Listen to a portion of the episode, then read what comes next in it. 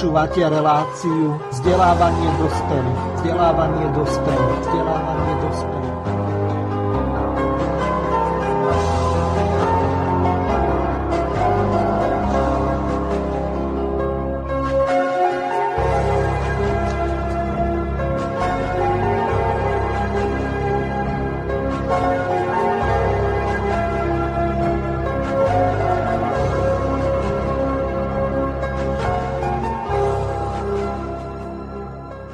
Vážení a milí poslucháči Slobodného vysielača, vítam vás pri počúvaní dnešnej relácie, v ktorej sa budeme venovať situácii a politike v Matici Slovenskej. Neskôr sa dostaneme k ďalším témam, ako je otázka štátneho jazyka, jazykov národnostných menšín a ďalším veľmi zaujímavým témam. Samozrejme dotkneme sa financovania Matice Slovenskej a ďalším témam, ktoré e, súvisia s dianím okolo štátneho jazyka, jazykov národnostných menšín a problematike tzv. tzv. obyčajného vlastenectva, ktoré sa považuje už e, za takmer fašizmus alebo minimálne ohrozenie záujmov vládnúcich tried alternatívnymi médiami, alternatívnymi mimovládkami, alternatívou ako niečím, čo je na úrovni či už štátneho terorizmu alebo minimálne ohrozenia záujmov tzv. liberálnej demokracie, to znamená ľudia, ktorí hája záujmy obyčajných pracujúcich, ktorí hája záujmy štátnej, národnej a vlasteneckej zvrchovanosti tak e, sa dostávajú na úroveň nejakých tých e, škodcov štátu a toto je zásadný problém, s ktorým sa musíme v našich médiách vedieť e, vysporiadať. Toto môže veľmi ohroziť situáciu na Slovensku. Skôr ako predstaviť dnešný program, tak pripomeniem, že hostiami dnešnej relácie, tak ako bolo avizované v programe, sú pani Margareta Višna, potom ďalším našim hostom je môj meno menovec, ale nie podľa mena, ale podľa priezviska, pán inžinier Ivan Hazucha. A tretím našim hostom je bakalár Pavol Poprocký prejdem k samotnej dnešnej relácii. Tak ako som sa zmienil, tak sa budeme okrem Matice Slovenskej venovať situácii jazykovej zo stránky politickej, ústavnej, zo stránky príslušných právnych noriem, či už zo strany Slovenskej republiky alebo Európskej únii, tzv. strategickým dokumentom. Potom preberieme inštitúcie, ako je jazykovedný ústav Ľudovita Štúra, Slovenská akadémia vied a zmienená Matica Slovenska, úrad splnomocnenca vlády pre národnostné menšiny. Uvidíme, ako nám to bude dnes vychádzať, pretože pani Margareta Višna si zobrala príliš veľké sústo na dvojhodinovú reláciu, takže budeme sa venovať jazykovej identite, stavu a podpore v spoločnosti štátneho jazyka, terminológii stiahujúcej sa k štátnemu jazyku a v závere relácie si preberieme návrhy a riešenia terajšieho stavu, respektíve minimálne zachovania status quo, pretože ako v pripravenej ukážke od pána poslanca Osuského do strany SAS, tak sa dozvieme, že je potrebné nejakým spôsobom obmedziť tie práva štátu vo veci obmedzenia terajšieho znenia zákona, novelov zákona, tak aby oslabila pozícia štátneho jazyka. Takže toľko na úvod. Pani Višna, nech sa páči, máte úvodné slovo. No, ďakujem. Ja som myslela, že najprv by sme sa trošku mohli venovať aktualitám, aspoň takú polhodinku, aby sme aj reagovali na aktuálne dianie. Tak by som vás poprosila tú nahrávku pána Michelku a potom by sme ešte povedali k tomu naše, naše názory, čo sa deje vlastne na juhu, aký význam má Matica Slovenska a miestne odboji Matice Slovenskej na juhu ukážka Matica Slovenska v podaní e, Romana Michelka, problémy s financovaním a s pani ministerkou Milanovou. Nech sa páči. Ja som dlho váhal, či to robiť, či to nerobiť, ale musím povedať teraz veľmi vecne a, nebudem žiadne prívlasky dávať, ale toto, čo sa teraz ministerstvo snaží z Matice Slovensku je absolútne neslýchané, aby bolo jasné. Matica Slovenska, okrem toho, že teda má nejaké členské hnutie, má aj vedecké ústavy. Tie produkujú za veľmi, veľmi skromných podmienok publikácie, odbornú činnosť a tak ďalej. Čo ma ale strašne vytáča je, že vadia akési slovenské národné normy, ktoré sú neviem aké, teraz tam boli nejaké nálepky, že znižujú nejaký verejný diskurs a čo, a dokonca, že sú nejaké neoľudácké, alebo pre Boha kde? No nech povie konkrétny nejaký príspevok. Keď povie, čo lebo povie sa niečo všeobecné, bez jedných konkrétností. Ako si môže niekto ako minister dovoliť e, bez akýchkoľvek dôkazov dávať nálepky a en blok niečo, niečo dehonestovať. To je niečo neslychané. Ale Matica Slovenska má veľa vplyvných e, ľudí, tam sa ukáže aj Boris Kolár, že či teda to, čo slúbil Matici, urobí. Ešte aby bolo jasné. Sú teraz také, ja si myslím, že skôr hoaxi, že vlastne teraz vyťahli na to, e, to tie, tie plagiatorské kauzy, lebo sa zastal Matice Slovenskej. Toto je príš, príliš akože prešpekulované a e, ja si to vôbec nemyslím. Ja si myslím, že vyťahli to preto, lebo chcel pretlačiť Krištúfkovú na e, moc, e, teda post spolomocníkyne a toto ho zviezlo a stiahlo. Ale nech je to ako chce. Chápem v istom zmysle aj jeho voličov, že ono mu to až tak nepoškodí a možno, že vôbec mu to nepoškodí, lebo jeho voliči to, či má MGR a či je akademik, no asi nie je akademik, a či teda detálne a dokonale presne e, odcitoval, toto neriešia. Podstatné je, že robí populistickú politiku, že nedo, nemieni dovoliť nejaké proti, proti sociálne excesy a podobne. A toto je podstatné. A samozrejme, keďže národné sily sú v absolútnom rozvrate, tak na ňo sa upierajú zraky, že on zastaví niektoré excesy. Tak som zvedavý, či a do akej miery to naozaj urobí alebo neurobí. Takže e, toto chcem povedať, ale strašne ma irituje. Ako si môže niekto dovoliť bez akýchkoľvek konkrétnych dôkazov, iba z čistej pocitológie, vyčítať veci dávno neexistujúcej garnitúre, ktorá možno niekedy v dávnom minulosti urobili. E, veci, národný poklad to je 15 rokov, alebo 12 minimálne stará kauza. Už dávno sa tu, nikto z tých ľudí tam v Matici nie je.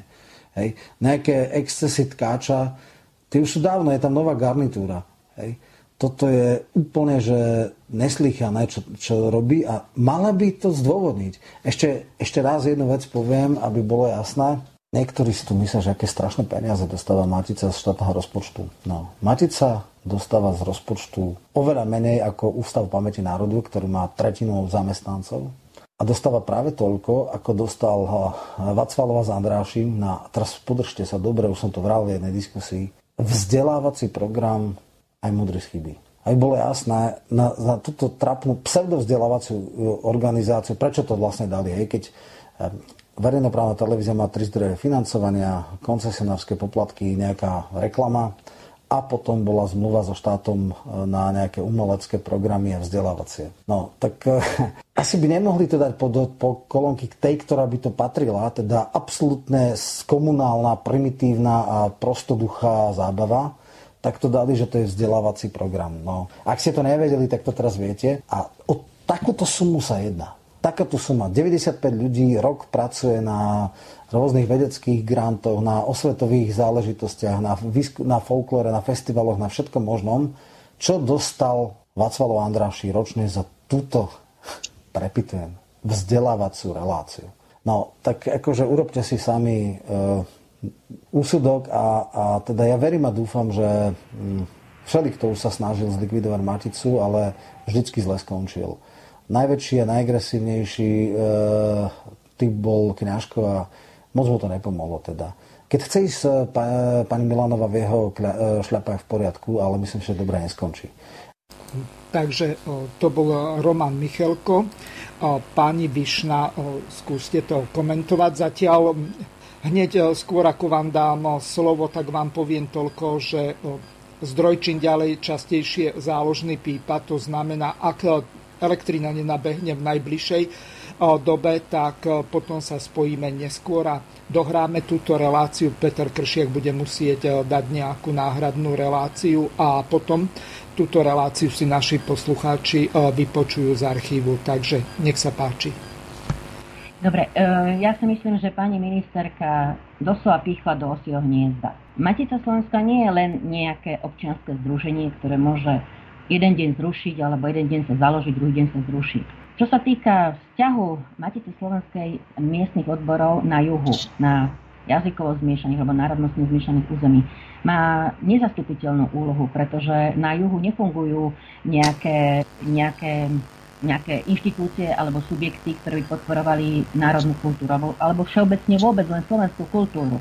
Pretože ak vieme, aká je situácia v samozprávach, že tej slovenskej kultúry je strašne málo, tak sú to práve tie miestne odbory, ktoré musia žiaľ Bohu suplovať alebo nahrádzať tú uh, kompetenciu samozpráv. Bez eh, miestnych odborov, ktoré sú vlastne aj pod... Nech sa páči, pani eh, Višna, máte eh, slovo. Môžete sa vyjadriť k tomu, čo povedal pán Michalko. Ako vy to vidíte s tou Maticou slovenskou? Áno, ja si myslím, že pani ministerka nevedomky, ne, absolútne nevedomky o nás pícha do osieho hniezda.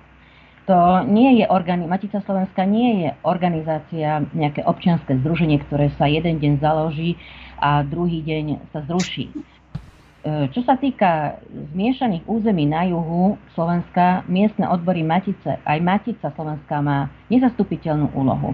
Ja si neviem predstaviť, že miestne odbory, ktoré sú podporované, tak ako sú podporované, to je už druhá vec, ale sú morálne aj finančne, pokiaľ je možnosť, tak sú podporované miestne odbory a neviem si predstaviť, že by tu nefungovali na juhu. Veď to je jediná organizácia, ktorá vlastne drží tu na slovenskú kultúru, aj národnú, pretože samozprávy, obecné samozprávy, kde e, je menšinové zastúpenie politikov alebo v zastupiteľstvách, tak e, tá slovenská kultúra je veľmi slabá. To sa nedá porovnať. Čiže e, musí nahrádzať, miestne odbory musia nahrádzať túto slovenskú aj národnú kultúru. Tak e, to, to, je, to je podľa mňa, e, voči tomuto sa postaví, určite postavia matičiari, keď sa to bude ďalej rozvíjať v neprospech Matice. A len doplním Romana Michalka, že tá suma, ktorá, ktorú dostáva Matica z Ministerstva kultúry je 1,5 milión, milióna eur. Čiže nie je to nejaká veľká suma, a to dlhodobejšie pretože už sa teda museli prepúšťať zamestnanci každý, ja neviem, druhý, tretí rok. Takže je situácia naozaj uh, veľmi, veľmi je poddimenzovaná matica, čo sa týka finančnej stránky. Tak neviem, ešte určite má k tomu čo povedať Ivan Hazucha, lebo oni v Rivanskej sobote napísali veľmi taký, taký komplexný list vláde, aj teda slovenskej verejnosti, tak nechávam Ivan na vás, aby ste teda povedali, aká je situácia v Rimanskej sobote a okolí. Jasne, ďakujem za slovo. Pokiaľ ide o financovanie Matice Slovenskej, je nepripustné, aby ministerka kultúry takto reagovala voči Matici Slovenskej. Predsa Matica Slovenská má svoje historické poslanie. To je jeden bod. Druhý bod. Ako pani Višna komunikovala, že pravdepodobne to urobila nevedomky. Ja si dovolím povedať, že všetko, čo robia, robia vedome a ak to robia nevedomky, nemajú čo robiť na tých pozíciách, na ktorých sedia. Ona je ministerka kultúry, nie nejaká, nejaká, nejaká pomocníčka ministerky kultúry, takže mala by nie za toto zodpovednosť. To určite. No a, a pokiaľ, pokiaľ ide o, o to dehonestovanie Matice Slovenskej, to je dlhodobá záležitosť. Už dlhodobo sa dehonestuje Matica Slovenska. Za Maticu Slovensku sa treba rozhodne postaviť, pretože dnes je to Matica Slovenska, zajtra to môžu byť iné inštitúcie, ktoré dopomáhajú a dopomáhali budovať, budovať Sloven, druhú Slovenskú republiku alebo sa pričiniť k obnove štátnosti a udržaniu slovenskej identity na území Slovenskej republiky. Takže rozhodne sa treba postaviť za Maticu Slovensku na druhej strane každá strana má nejakú pravdu, treba možno prehodnotiť nejaké to financovanie, ale, ale rozhodne nie zrušiť financovanie. Treba, treba to jednoducho z nadhľadu riešiť a nie tak, ako, to, ako sa to snažia riešiť Matovičovi poloblázni až blázni. Mm-hmm. Pán Hazucha, Poprosím vás, e, zopakujte to, čo ste povedali, lebo neboli ste pripojení e, do vysielania, takže nech sa páči. Ako vy to vidíte ohľadom Matice Slovenskej, ohľadom jej financovania? Potom sa ešte pani Višnej spýtam na konkrétnu sumu. Neviem, pokiaľ viete, tak môžete povedať, lebo pán Michalko sa nevyjadril, o akú konkrétnu sumu sa tam jednalo. On to len komparatívne porovnal s tým, že e, relácia pani Václavovej a pána Andrášiho aj Mudry schyby, tak e, že má podobné financovanie. Nech sa páči. Poprockého. E, pán Hazucha, ako vy to vidíte ohľadom Matice Slovenskej? To znamená ohľadom financovania, ohľadom toho, čo robí pani ministerka, či to robí zámerne, alebo to robí z nevedomosti, nakoľko takúto funkciu v živote nevykonávala. Nech sa páči, vaše zhodnotenie situácie v Matici Slovenskej ohľadom financovania a útokov na nezávislosť Matice Slovenskej. No, myslím, že obidva názory moje ste vypovedal, ale e, nie som si istý, či je to naozaj z nevedomosti, alebo je to zámer. Skôr sa obávam, e, že je to zámer, lebo ten zámer e, naplňajú do istej miery už aj predchádzajúce vlády. Ako bolo spomenuté, aj vláda, v ktorej bol minister eh, pán Kňažko, ale aj ďalšie vlády eh, sú k Matici sa správajú mimoriadne macožsky. A vnímam to tak aj, aj v situácii terajšej, ale aj v nedávnej minulosti.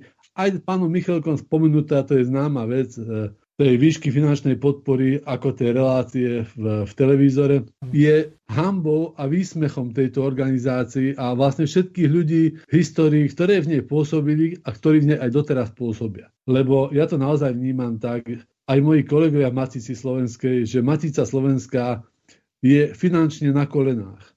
A pokiaľ ešte príde takáto jobová zväzť, my by sme práve očakávali pravý opak. E, navýšenie financovania, lebo už aj tak sme mali tie, e, opasok pritiahnutý e, tak silno, že sme, by som povedal, lapali po dychu, že s využitím všetkých rezerv fungovali tie veci, ktoré boli spomenuté, ktoré možno, že bežný občan ani nevidí. Že Matica Slovenská, to nie sú len nejaké záujmové tuto po juhu nejaké krúžky starších ľudí, ktorí sa stretávajú, ale má aj iné poslanie, ktoré aj pán Michalko pomenoval. No a čo sa týka aj tých organizácií, samozrejme aj miestne organizácie e, v regiónoch e, nejako fungujú a potrebovali by e, samozrejme nejaké prostriedky na, svoju funkč- e, na, na svoje fungovanie, ale mnoho vecí sa robí len z osobných iniciatív a z, zo zbierok a, a z sponzorských a tak, ale myslím si, že Matica Slovenská alebo miestne, miestne odbory Matice Slovenské na juhu Slovenska a určite je to tomu tak v, našej meste, v našom meste je jedna z mála, až nie jediná organizácia, ktorá podporuje a propaguje národný život národnú kultúru, e, slovenský jazyk, aj lásku k slovenskému jazyku. E, slovenské dejiny, osobnosti Slovenska, zvyky, zvykoslovia, kroje, folklór a tak ďalej. Takže e, v Rimavskej sobote už niekoľko, niekoľko rokov funguje z iniciatívy pána doktora Dragického aktivita, že naj, najnovšie, možno najmodernejšie námestie v Rimavskej sobote sme sa rozhodli na ňom budovať ale aj slovenských dejateľov. Veď väčšina ľudí, aj štúrovcov, ktorí sa pričinili uh, o to, že vôbec slovenský národ nezanikol a že, že nasledovalo potom, nasledoval potom uh, ten krok, že Slováci dostali vlastnú štátnosť, bola ich zásluha. A väčšina tých ľudí bola z Gemerom, Gemeru Malohontu. Je, pán doktor Dragisky napísal aj knižku o tomto o osobnostiach Gemeru Malohontu, ale aj to netreba vnímať len tak zľahka, že no tak boli stadiaľ. Treba sa zamyslieť, prečo boli stadiaľ Prečo boli z tohto regiónu. Asi preto, že to, tá situácia v tom Gemeri Malohontu, Malohonte e, bola možno oveľa tvrdšia ako v iných regiónoch Slovenska. Keď si človek číta aj jednoduchšiu literatúru alebo aj vedeckú literatúru z tohto obdobia, literatúru faktu samozrejme mám na, na mysli, tak asi pochopí e, a, a dokáže porovnávať, že e, samozrejme boli sme súčasť Rakúsko-Uhorska, ale možno, že aj ten národný život, aj, aj celkové taká tá národná sloboda, aj sloboda používania jazyka bola možno trošku jednoduchšia e, na západ, v súčasnom západnom Slovensku alebo alebo na severe Slovenska. A iná situácia bola tu na juhu, v Gemeri. Ale aj tu boli Slováci, len možno, že oveľa silnejšie pocitovali ten tlak a, a ten, ten, ten prístup aj úradov, aj spoluobčanov vtedajších. Takže keby, keby sa náhodou stalo, a ja o tom aj nebudem, nebudem uvažovať, lebo verím, že sa to tak nestane, že by e, vlastne Maticu Slovensku odmietol štát e, e, financovať. Ani si neviem predstaviť, že by niekto mohol mať takú morálnu silu, že to dokázal zastaviť. E, je to pre mňa nemysliteľné. Ale na druhej strane e, dostali sme sa do situácie aj za tie možno, že pár desiatok rokov tejto poslednej novodobej histórie, že tá Matica Slovenska sa nejakým spôsobom dostala do povedomia ľudí do istej miery, do, mnohým ľuďom tak teda, že nevedia, čo Matica robí, e, ak, akú má úlohu spoločnosti. Necháva to úplne, úplne dole na regióny, na, na miestne odbory, je dosť málo. E,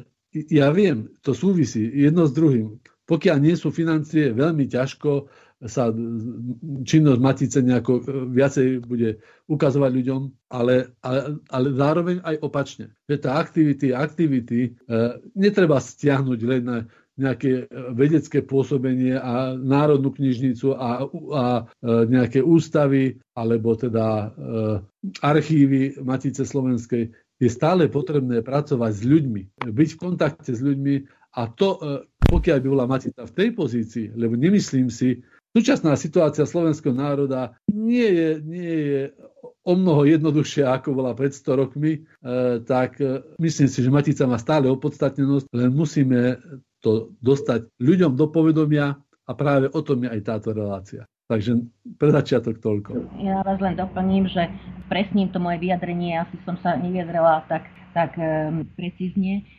Nevedomky som myslela týmto, že nevedomky pícha do osieho hniezda. Myslím si, že si neovedomujú, že matičná sila tu naozaj drieme, ten potenciál morálny aj, aj masový je tu veľký a že možno si myslí pani ministerka, že a veď nedá peniaze na Maticu, tak e, pôjde to ďalej, Matičiari budú ticho a teda nejak sa to, nejak to pre, prehltnú. A toto si myslím, že nevedomky pícha do osieho hniezda, že neuvedomuje si, že to tak pravdepodobne nebude. Myslím si, že ten potenciál je tu taký, že sa pôjde možno že aj štrajkovať e, pred e, ministerstvo kultúry. Čiže toto som mala na mysli. A druhá vec je, keď aj tak porovnávame, že je to jasné, že o čo ide. Ide o to, že keď niekto chce byť psa, tak si palicu nájde. Samozrejme, že to nie je mhm. tie argumenty, nie je to o tých argumentoch, o ktorých hovorila, ale o niečom inom. Je tu proste tá podpora národnej identity a slovenskej kultúry. Takisto ako útok na štátny jazyk a tak ďalej. Ak teda hovoríme o tom, že máte sa toľko výčitiek, tak e, keď porovnáme s Čemadokom, tak to neprekáža nikomu, že Čemadok e, tu na Trianon na ste výročie, ale nie len na to ste výročie, ale aj pri iných príležitostiach sústavne trvalo poč- počas celej existencie, už aj za Československa, e, sústavne e, provokuje ro- akékoľvek irredentistické provokácie. Aj Trianon bolo práve, aj oslova Trianonu bola práve pod e, organizácií Čermadoku práve. Takže potom sa treba na toto pozrieť. A nebola to len nejaká skromná spomienka e, bývalého, bývalého kráľovstva Uhorska, ale to boli vyslovene uznávané, alebo teda mm, kláňanie sa symbolom Iredenty. Esterház je predsa symbol Iredenty. A nehovoriac o tom, že aké pamätníky aj e, v Ostrihome, ako sypali e, slovenské prste zeme, sypali do maďarských pamätníkov s nápisom verím znovu zrodenie Maďarska, amen. Takže toto všetko má za sebou Čemadok. Ale ten je v poriadku. Dobre, takže aby sme vedeli aj, aj poslucháči, aby mali trošku predstavu. E, Pani e, Vyšna, ja sa vás pýtam, naznačil som to a pri príprave tejto relácii ste to v podstate dostali za domácu úlohu. O akú sumu sa vlastne jedná v prípade Matice Slovenskej? Koľko Matica Slovenska by mala od ministerstva kultúry dostať peňazí? Ja som to, áno, asi to už nebolo počuť. Hovorila som, že ide o sumu 1,5 milióna eur. Ano. Ale aj fakticky možno Roman Michalko to nepovedal práve preto, že ani to nie je možno, že tá podstatná tá suma, ale ten pomer. Ano. Že dávame na tú reláciu aj mudrý chyby taký, takú istú sumu ako e, pre Maticu, čo je proste obrovský rozdiel. No a ešte aj keď hovoril Ivan Hazucha o tom, aká, aké, akú, ako pôsobia miestne odbory v tých regiónoch, tak e, keď si aj pripomenieme, aké pamätníky, veľké, veľké pamätníky, aj veľko rozmerné, boli postavené práve miestnym odborom alebo domom Matice. Je to aj komárne súsošie, súsošie svätého Cyrila Metoda alebo Štúrové, pamätník Štúra. Takže to, sú, to, to by, neviem, kto by to teda postavil, hej? Kto? Veď iné ani pamätníky by tu neboli takéto, takéto e, slovenské a národné. A ak e, ste aj spomínali, Ivan, že je to ako aj malá slabá propaganda o tej činnosti matičnej, tak e, Matica sa jednoducho nedostáva aj do RTV, síce posledne možno, že hej, ale chýbajú tu celoplošné celoslovenské médiá, ktoré by dostatočne propagovali činnosť Matice. Takže asi toľko k tomu, k tej činnosti. Bolo by toho samozrejme viacej, ale toto sú také základné údaje, akú nie, nenahraditeľnú um, nenahraditeľná je Matica hlavne na juhu. A nie, že nemá náplň, teraz má práve najväčšie opodstatnenie. Veď čo sa na nás valí zvonka, globalizačné tlaky, a rôzne tie agendy, ktoré poznáme, už všetci o tom vie, o nich vieme. Takže tá matica jedine držia. Toto je prekážka. No viete len, že na druhej strane, keď sa to zoberie z toho pohľadu, ako napríklad sa hodnotí povedzme fašizmus z hľadiska verejnoprávnej televízie alebo rozhlasu, Mám tu jednu takú ukážku. Ehm, takto. Ehm, poprosil by som vás, túto čas budem musieť vystrihnúť, lebo niekomu z vás sa veľmi ozýva. Ehm, poprosím vás, tikšie si dajte reproduktory, pokiaľ používate, lebo mám tu veľkú spätnú väzbu a to ruší reláciu. Uh-huh. Buď no. pán Hazucha, alebo mám propocky, nejde to od pani Višnej. No, ja idem cez mobil, lebo mne vypadol uh, internet. Uh-huh. Takže ja vlastne idem cez mobil, takže mne to asi repráky robiť nebudú. Uh-huh. Ja som nerobila nic. Uh, nie, nie, uh, nie je to vaša chyba. Uh, buď uh, pán Ivan, alebo pán Pavol. Uh, jeden. To asi mne. Uh, asi vieš mne, lebo ja mám repráky. Uh, tak si ich daj tichšie lebo to našiel vinník. no. Ešte stále, ešte stále sa ozýva? Nie, už je to v poriadku. Dobre, takže ja vám to trošku pridám, zas to sa dohľadám zas. Teraz je to v poriadku. Počujete obidvaja zrozumiteľne? Áno, samozrejme. Dobre. No. Tak budeme pokračovať ďalej. Pani Višna, vy ste si pripravili taký úvod k tejto relácii, tak by som vás teraz požiadal, aby ste ho odprezentovali, pretože prejdeme k tej ďalšej časti od Matice Slovenskej, sa dostaneme k tomu štátnemu jazyku a jazykom národnostných menšín. Tým sa nemyslí len maďarský, ale aj rómsky jazyk a e, povedzme rusínsky, po prípade ukrajinsky. E, paradoxom možno v rámci celej Európy je, že jedine Slováci umožnili Rusínom kodifikovať e, štátny jazyk, hoci oni v podstate štát nemajú, ako zanikla podkarpatská Rus tým, že ju obsadili ukrajinské jednotky v roku 1945 a v podstate od 2. februára 1946 tak je táto oblasť podkarpatskej Rusy, ktorá od roku 1919 bola súčasťou Československa, súčasťou Ukrajinskej sovietskej socialistickej republiky a teraz Ukrajinskej republiky e, po rozpade Sovietskeho zväzu.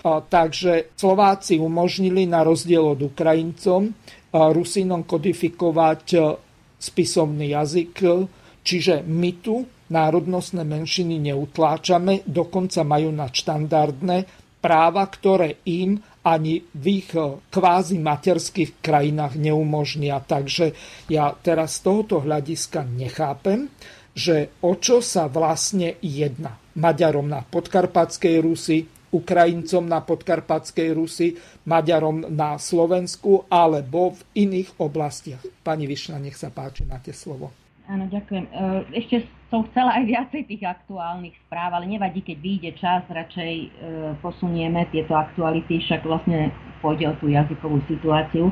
Ale ja som chcela na úvod povedať, tak, alebo prečítať, mám tu pripravené také základné informácie, aby sme mali taký východiskový stav a potom by sme vlastne prešli ku, konkrétnym, e, jazykov, ku konkrétnej jazykovej situácii. Takže postavenie Slovákov ako štátotvorného národa štát zaručuje ústavou Slovenskej republiky a ostatnými slovenskými zákonnými normami, a rámcovým dohovorom Rady Európy, o ktorých okrem iného v zmysle cyrilometodského duchovného dedictva a historického odkazu Veľkej Moravy pamätá na politické a kultúrne dedictvo svojich predkov a na staročné skúsenosti zo zápasov o národné bytie a vlastnú štátnosť, Usiluje sa o uplatňovanie záruk slobodného života a rozvoja duchovnej kultúry, naplňa a rozvíja národné, kultúrne a osobné potreby, dáva právo zúčastňovať sa na správe verejných vecí, zaručuje právo na poskytovanie informácií v štátnom jazyku, zakazuje akýkoľvek spôsob nátlaku smerujúci k odnárodňovaniu pri uplatňovaní práv a slobôd vyplývajúcich z princípov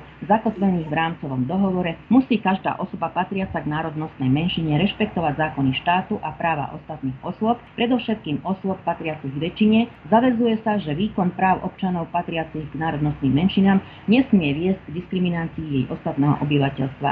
Na regionálnej a lokálnej úrovni na národnostne zmiešanom území sa tieto práva Slovákov a odkaz duchovného dedictva primárne premietajú do kompetencií územnej samozprávy, miestnej štátnej správy, kultúrnej a duchovnej oblasti, do procesu akulturácie a inkulturácie, sekundárne sa prejavujú v celkovej kvalite a hodnote verejného, spoločensko-kultúrneho a osobného života Slovákov na zmiešaných územiach s významným vplyvom na budúce generácie.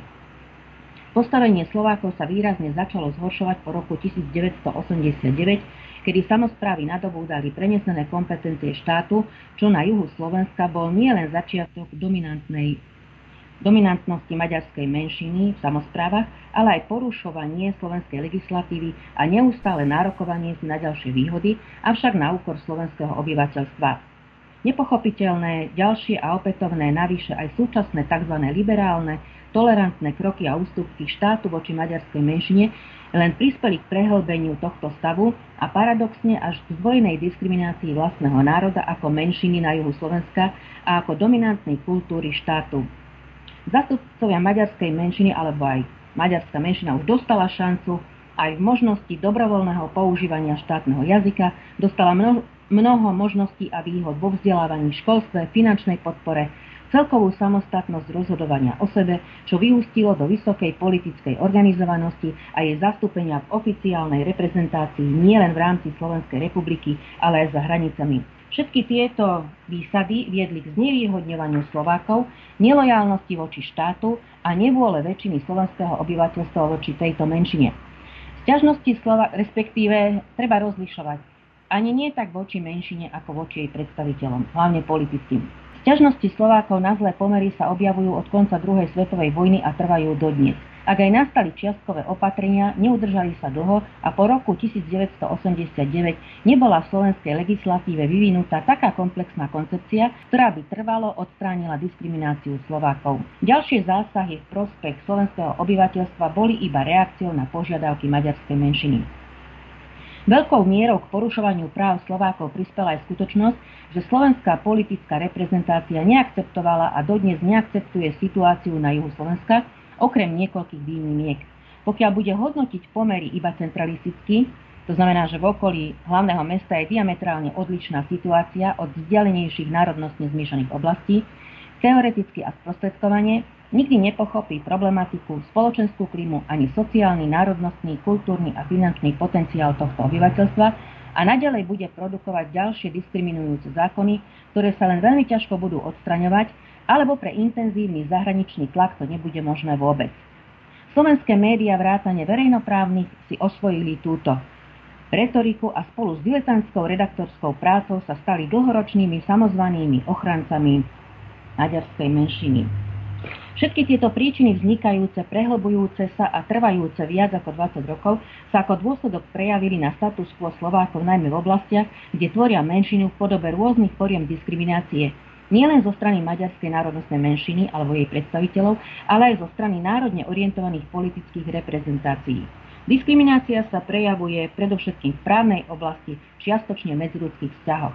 Samozprávy, miestne pracoviska verejnej správy, ale aj podnikateľská obec na jednej strane nerešpektuje požiadavky a národné potreby slovenského obyvateľstva, na druhej strane porušuje zákony. Rámcový dohovor Rady Európy na ochranu národnostných menšín, Ústavu Slovenskej republiky, zákon o štátnom jazyku, zákon o obecnom zriadení, zákon o používaní jazykov národnostných menších a ďalších nadvezujúcich zákonov. Dôsledky diskriminácie nielen z tohto titulu sú katastrofálne. Takmer nulový podiel Slovákov na riadení obce a rozhodovaní o kľúčových otázkach týkajúcich sa slovenského obyvateľstva. Takmer žiadne zastúpenie Slovákov v miestnych samozprávach. Rýchla asimilácia Slovákov. Vysoká fluktuácia slovenského obyvateľstva v mestách a obciach s menšinovým postavením Slovákov. Závislosť miestnych odborov Matice Slovenskej a iných slovenských združení a samotných obyvateľov od samozpráv kde, ktoré ovládajú menšinový prísluš alebo menšinoví politickí príslušníci. Oblasti, ktoré má v kompetencii maďarská menšina, mestský úrad alebo miestny úrad, čiastočne štátna správa, školy, predškolské zariadenia, mestské podniky a organizácie, obsadzuje takmer výlučne príslušníky maďarskej národnostnej menšiny. V procese enkulturácie slovenských detí na všetkých stupňoch vzdelávania, kedy si deti, žiaci a študenti osvojujú vzory svojej kultúry, im príslušníci národnostnej menšiny opravím sa, nie ani príslušníci národnej nosnej menšiny, ale vlastne tí zástupcovia, tí predstavitelia samozprávy, menšinoví politici, regionálni. Im príslušníci národnostnej menšiny z titulu vedúcich pozícií vnúcujú vzory vlastnej subkultúry a sami určujú, do akej miery sa budú národne aktivovať príslušníci väčšinového národa. Takýto alebo podobný stav je aj v ostatných mestách, kde Slováci tvoria polovicu obyvateľstva alebo menšinu. V Dunajskej strede Šamoríne, Komárne, Hurbanové, Šahách, Tornali, Filakové, Kráľovskom konci a menších obciach so slovenskou menšinou môže byť situácia ešte kritickejšia. Dobrovoľná spolupráca maďarskej menšiny so štátom a regionálna politika ponechaná na ňu sa neosvedčila. Za ňou sme nútení hľadať aj reálne genetické a historické danosti a príčiny, ktoré nemožno odtrhnúť od súčasnej reality. Budeme o nich hovoriť aj neskôr v rámci úradu splnomocnenca vlády pre národnostné menšiny. Dnes slovenské obyvateľstvo za súčasných podmienok paradoxne ohrozujú ďalšie výdobytky demokracie. Postupná aplikácia participa- participatívnej demokracie môže byť veľkým nebezpečenstvom, ak ju nebudeme aplikovať obozretne a s prihľadnutím na jazykovo zmiešané územia. Zriadenie menšinových samozpráv je len ďalší útok na slovenské obyvateľstvo s nebezpečným dopadom na územnosprávne členenie juhu Slovenska a celistvosť územia. Potom je tu riešenie problematiky, to už nechám na záver. Pani Vyšná, ja sa vás pýtam na jednu vec, ktorá mi zarezonovala. Zrejme našich poslucháčov, ktorí pozorne počúvajú túto reláciu, tak zaujala jedna veta. Zmienili ste sa tam o ohrození participatívnou demokraciou. Dobre by bolo, keby ste nám toto vysvetlili, ako tomu to rozumiete z toho dôvodu, že táto relácia je vzdelávacia. Participatívna demokracia v podstate znamená toľko, že ľudia priamo v tých jednotlivých eh, mestách, mestských častiach alebo obciach rozhodujú o časti rozpočtu ano. obce. Eh, čiže v čom vy tu vidíte eh, to ohrozenie alebo to nebezpečenstvo? No práve v tých čoraz širších kompetenciách pre samozprávu. Môžeme si to potom aj prejsť aj v programovom vyhlásení vlády, hoci to nemám teraz nastavené, na ktorých stránkach to je presne konkrétne, e, plánuje sa udelovať čoraz, čoraz širšie, aj je to ten inštitút referenda, miestneho referenda, čoraz širšie a ľahšie možnosti pre obyvateľov, čo je v podstate veľmi dobré. Lenže treba brať na zreteľ aj to, ako sa to prejaví na týchto územiach. Dá sa to, dá sa to samozrejme dať, ale potom sa musia urobiť iné opatrenia. Buď zmena volebného systému, alebo nejaké také opatrenia, kde nebudú pri tejto vyššej participácii, čiže účasti obyvateľov na samozpráve, na správe verejných vecí, aby neboli diskriminovaní. Takže o to tu ide. A je tá tendencia tu. Je to pozorovateľné už aj na tých politických programoch, aj tých vyhláseniach vlády. Čoraz širšie, a samozrejme to podporuje aj z Moska, teda Združenie miest na obci Slovenska.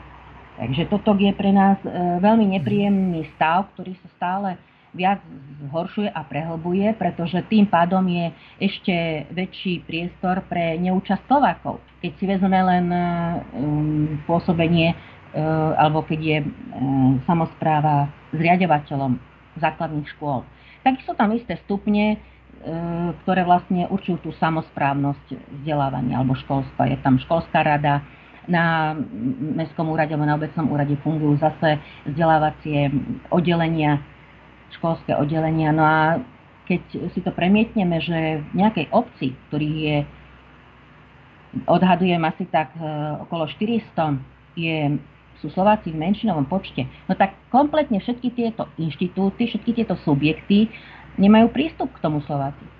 Takže na jednej strane áno, účasť občanov, ale musia sa urobiť v tomto poriadku. A neviem o nejakej analýze, ktorá by toto zhodnocovala. Ešte po 90. rokoch sa aj robili analýzy.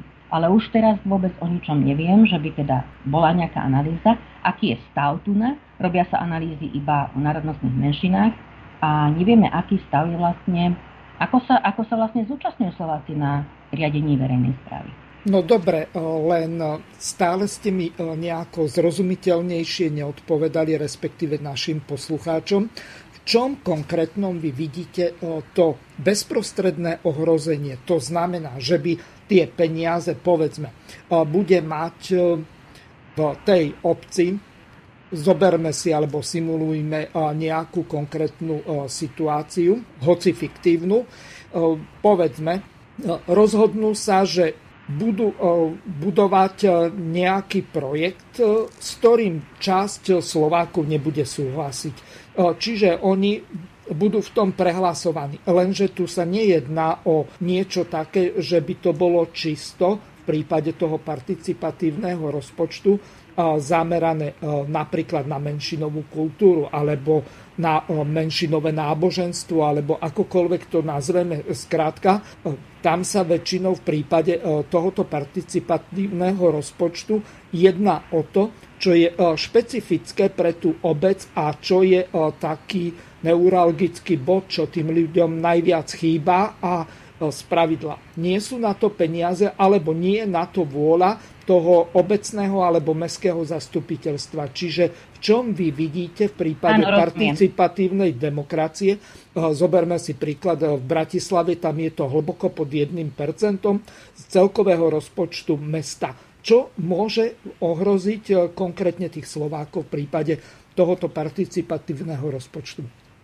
Áno, veľmi dobrá otázka, lebo toto, tí, ktorí nevedia, ako toto funguje, takýchto zmiešaných územiach, tak e, e, si myslia, že toto, čo sa týka, ja neviem, nejakých ciest, ja neviem, e, ihrisk detských, že to proste nemá nejakú menšinovú politiku.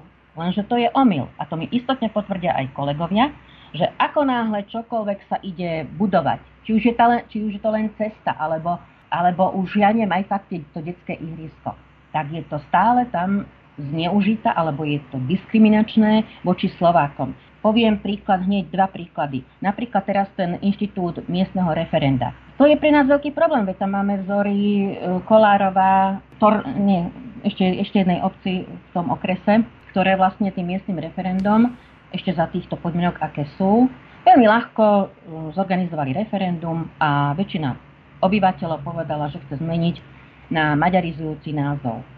Je tam ešte nejaká poistka, záruka z ministerstva vnútra cez zákon, myslím, o obecnom zriadení, alebo ktorý zákon hovorí, že nie, nejaký iný, že e, teda nemôže si obec zmeniť názov, jak si zmyslí. Musí proste tam ešte buď byť súčinnosť s vládou. A teraz v tomto novom programovom vyhlásení vlády sa ide tento inštitút ešte zjednodušovať. Ešte sa ide e, prispôsobovať alebo uľahčovať aby tento referendum malo ešte jednoduchší priebeh. Aby ho bolo možné ešte jednoduchšie zorganizovať. To je jeden taký príklad. príklad, príklad. Máme tu napríklad, mali sme tu štúrové, uh, získali sa peniaze, myslím, že z Lidla, alebo ja neviem odkiaľ to boli peniaze. Uh, urobilo sa ihrisko detské. Jednoduchá záležitosť, čo nemá nič spoločné s dnešnou politikou. Tu sa ale stalo. Bola tam informačná tabula, aj v slovenčine, aj v menšinovom maďarskom jazyku ten text Slovenčine bol tak umiestnený, že porušil zákon o štátnom jazyku.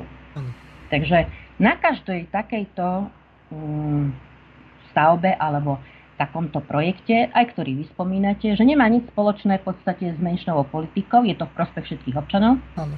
sa vlastne prejavuje táto menšinová politika veľmi výrazne a spôsobuje nám tu veľké problémy. Mhm. Takže už rozumiete tým, že vlastne ano. tá menšinová politika nie je len v kultúre a v tom jazyku, ale vo všetkom je naplňaná. Chcete sa, Palko alebo Ivan, k tomuto vyjadriť? Ak môžem, ja som sa ešte chcel vyjadriť k tej Matici len dvomi vetami.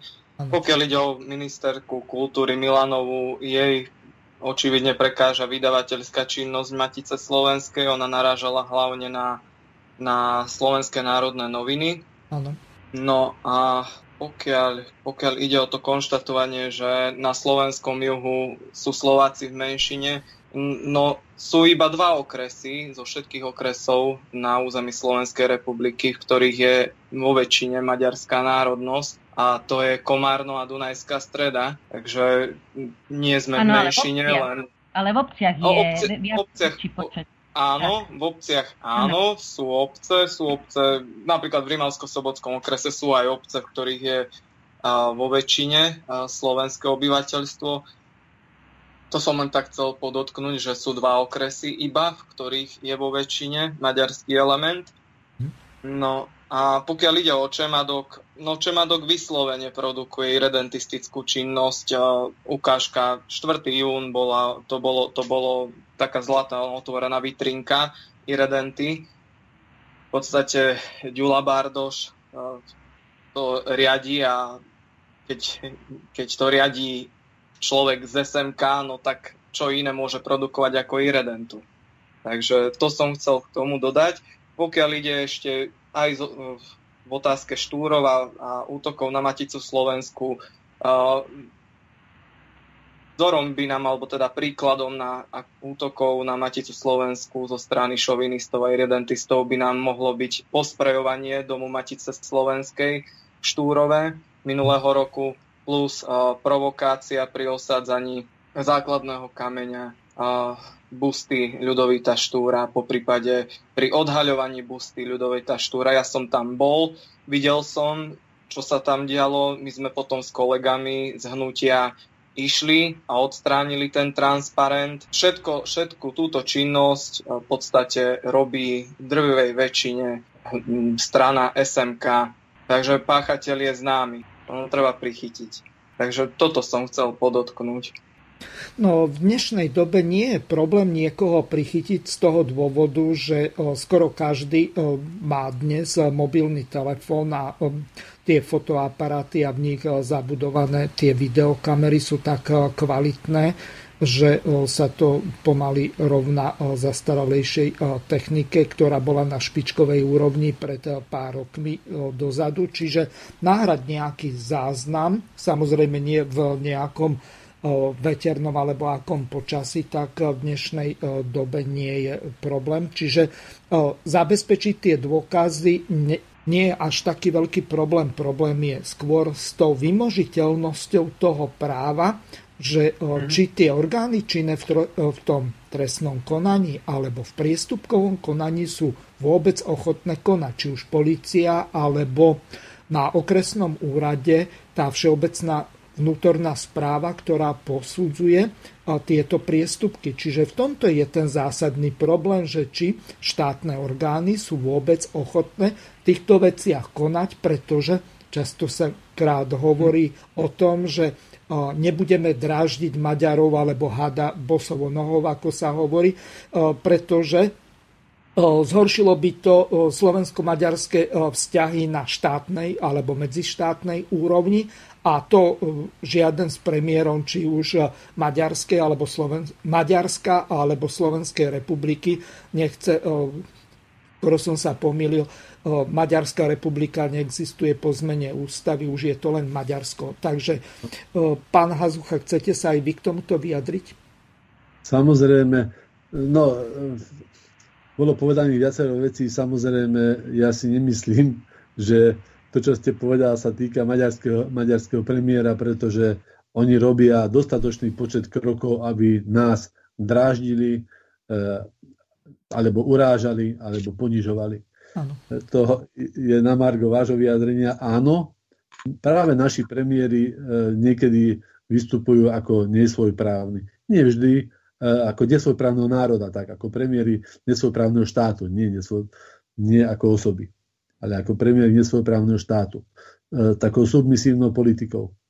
Presne ako ste povedali, že nie je problém e, nájsť nejakého páchateľa. Problém je vôľa, či ho vôbec chceme nájsť a či vieme aj nejako razantnejšie postupovať e, pri vyšetrovaní. Takéto incidenty, ako, ako boli pomenované aj v Štúrove, aj inde, sa samozrejme dejú najmä e, v oblastiach, kde je minimálne e, národnostné zloženie zmiešané, alebo dokonca, kde sú e, vo väčšine Maďari, No a už aj tam, kde je zmiešané, kde ani nie sú vo väčšine, si treba pozrieť, a to sú tie štúdie, čo pani Višná spomína, čo nikto nerobí, že v ako, ako sú zastúpení v samozprávach alebo aj v štátnej správe.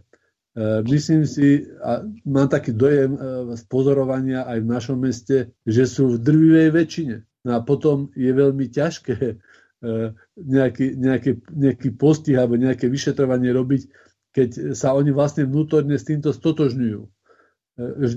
Vždy sme sa nechávali učičíkavať tým, že tie také razantné protislovenské kroky, to vyvolávajú politici nejaké, nejaké vášne a tak, ale život e, na juhu je pokojný a ľudia si rozumejú. No keby to tak bolo, tak by tie strany nemali takú silnú podporu obyvateľstva. Aj keď samozrejme myslím si, že ten vývoj ukázal práve pri posledných voľbách, že, že táto, táto e, emócia opadla aj u maďarských voličov, tá národnostná, a e, keďže, keď bol aj relatívny pokoj a aj myslím si, že aj hospodársky sa krajine darilo, tak te, táto téma asi možno, že prestala akcentovať a toho výsledkom sú, sú aj výsledky volieb e, maďarských strán. Do istej miery chvala Bohu za to. Ešte by som sa len dotkol tiež jednou vetou tej predchádzajúcej témy. No, ja by som bol rád, keby si pani ministerka Milanová zobrala akože, alebo mala v optike len tie slovenské národné noviny, tú vydavateľskú činnosť. E, ako, lebo z toho dôvodu teda, že každý, kto sa stýka alebo kto číta slovenské národné noviny, vie, že sú to jedny veľmi kultúrne, nadštandardne kultúrne noviny e, v porovnaní s ostatnými médiami, ktoré sú v predaji, či už denníkmi alebo týždenníkmi. A myslím si, že práve tie, tie e, médiá prznia vkus e, každého slušného človeka, či už obsahom, alebo aj úvodnými stranami, však sú tam erotické obrázky hneď v úvodoch a tak, takže e, po, povedať, že, že Slovenské národné noviny nejako dehonestujú prácu alebo novinárskú prácu, alebo tak nejako to bolo spomenuté, tak to je kto tie noviny pozná, tak vie, že pani Milanová je v tomto názore úplne vedľa. Potom už neviem, čo ona, eh, ako si ona predstavuje noviny.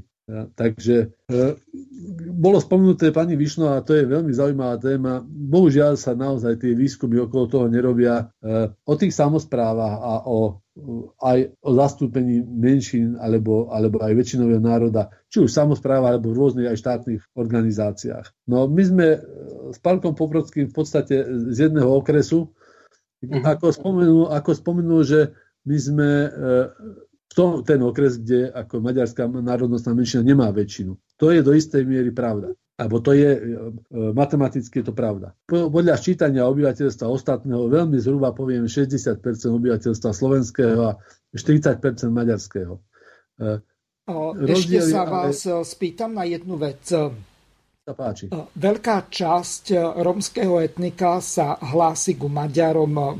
Niektorí hovoria, že sú tzv. Ungre Roma, čiže uhorskí cigáni, ak to môžem tak laicky nazvať. Z tohoto dôvodu ten počet tých Maďarov stúpa eh, tým, že Rómovia sa hlásia k maďarskej eh, národnosti. Čiže aj v tomto vy nevidíte nejaký takýto eh, zásadnejší problém, pretože rómskeho etnika je už pomaly porovnateľná menšina ako maďarského etnika, približne okolo 450 tisíc.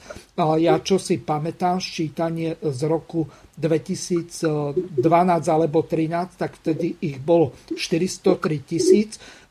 Posledné ščítanie asi pred nejakými dvomi rokmi, už ich Maďarov, nemyslím, ale Rómov bolo 430 tisíc Čiže z tohoto hľadiska je ten problém dosť taký zásadný. Takže ako vy to vidíte ohľadom toho, že sa Rómovia hlásia k maďarskej národnosti a tým tá štatistická časť stúpa v porovnaní so Slovákmi? Určite je to pravda. E, minimálne v našom regióne je určite pravda. Je, je zrejme faktom tiež, že na, na severnej polovici Slovenska, kde sú tiež silné rómske enklávy, sa tiež Romovia nehlásia k rómskej národnosti, podobne ako sa tu. Veľmi maličko hlásia k rómskej, ale sa hlásia k slovenskej. A tu sa hlásia k maďarskej. Takže zrejme Rómovia si nejako nepotrp, nepotrpia na tom, aby sa hlásili k tomu svojmu, čo je do istej miery možno, že aj im samým na škodu, Určite, eh, hľadiska rôznych podpor mm-hmm. komunít, ale, ale na druhej strane myslím si, že táto vec je podporovaná alebo cieľene podporovaná na juhu kvôli tomu, aby boli v prospech maďarskej menšiny e, výhodnejšie čísla. Ale to znamená, na, zás, že... na druhej strane ja vám položím inú otázku. Skúste sa vžiť e, do pozície toho Róma, ktorý de facto v tom parlamente nemá e, skoro žiadne zastúpenie, ak sa tam raz za čas nejaký Róm, ako napríklad Peter Polák alebo niektorý iný objaví, tak to je e, skôr anomália, ktorá potvrdzuje toto pravidlo, tak e, oni skôr vidia, že ak sa pridajú na stranu tých Maďarov, tak e, ten ich život sa zlepší. Čiže z pohľadu toho Róma, tak to je do určitej miery nejaká logická vypočítavosť, alebo ako by som to nazval. Ako vy to vidíte? Určite si toto nemyslím, pretože nemyslím si, že predstavitelia maďarských politických strán či už je to najmä SNK alebo aj Most Hit, sa dá stavať do nejakej pozície e, zástupcov rómskej menšiny. Určite si nemyslím, som presvedčený, že Rómovia si nejako, nejakým spôsobom nepotrpia práve na tých národných a iných občianských právach. Hej. Oni ich majú podobné, ako ich máme my. Dokonca máme dojem, že ich vedia lepšie využívať. A e, to by potom, keby, to, keby tomu bolo takto, to by nasvedčovalo napríklad, že ja neviem, Spišské podhradie, ale to som si len vymyslel, alebo nejaká horná obec e, na severe Slovenska by volilo napríklad SMK. Ale ja si nemyslím, že oni to vnímajú tak, že cez politiku národnostnej menšiny maďarskej im sa zlepšujú nejako práva. E, to naozaj nemám dojem. Ja si myslím, že tento cieľ je robený cez jazyk. Hej. Že oni sa narodia čiste v maďarskom prostredí, E, a keďže rodičia sú po, ako keby po maďarčení Rómovia, alebo maďarské hovoriaci Rómovia, hej, tak uh, oni berú si okrem toho rómskeho jazyka, ktorý majú možno že nejakej, nejakej subkultúre jazykovej, uh, berú skôr ako ten svoj materinský jazyk, uh, maďarský jazyk. A keď tým pádom naštevuje aj maďarské školy a o výsledku, uh, výsledku znalosti slovenského jazyka z maďarských škôl e, vieme. Pani Višná o to napísala jednu zaujímavú knižku e, e, a my to samozrejme poznáme zo života. Vyučovaniu slovenčiny sa venuje menšia pozornosť ako telocviku a ako keď my chodili do základnej školy, tak do istej miery nejaký telocvik a pracovné vyučovanie vylepšovalo priemer známok, tak pri ich školách zrejme zlepšuje priemer známok slovenský jazyk, pretože je bežné sa stretnúť s jednotkárom a s dvojkárom, myslím ako, že jednotka zo slovenčiny alebo dvojka zo slovenského jazyka a pri príchode sa vám pozdraví hneď dovidenia. Takže toto sa ani z ruštiny, ani v, tali, ani, ani v angličtine deťom po dvoch rokoch vyučovania anglického jazyka nepodarí, ale im sa to podarí.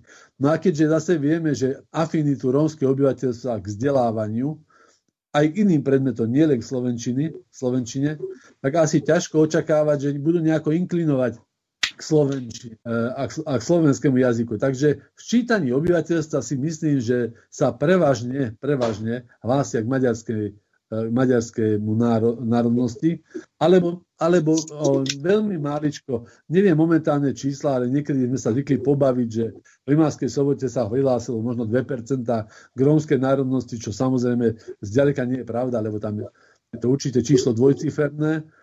E, takže oni sa niekam prihlásia. Je faktom naozaj, že za ostatné sčítania hlasov sa vždy e, zvyš, zvyšuje podiel neuvedený národnosť neuvedená. Hej.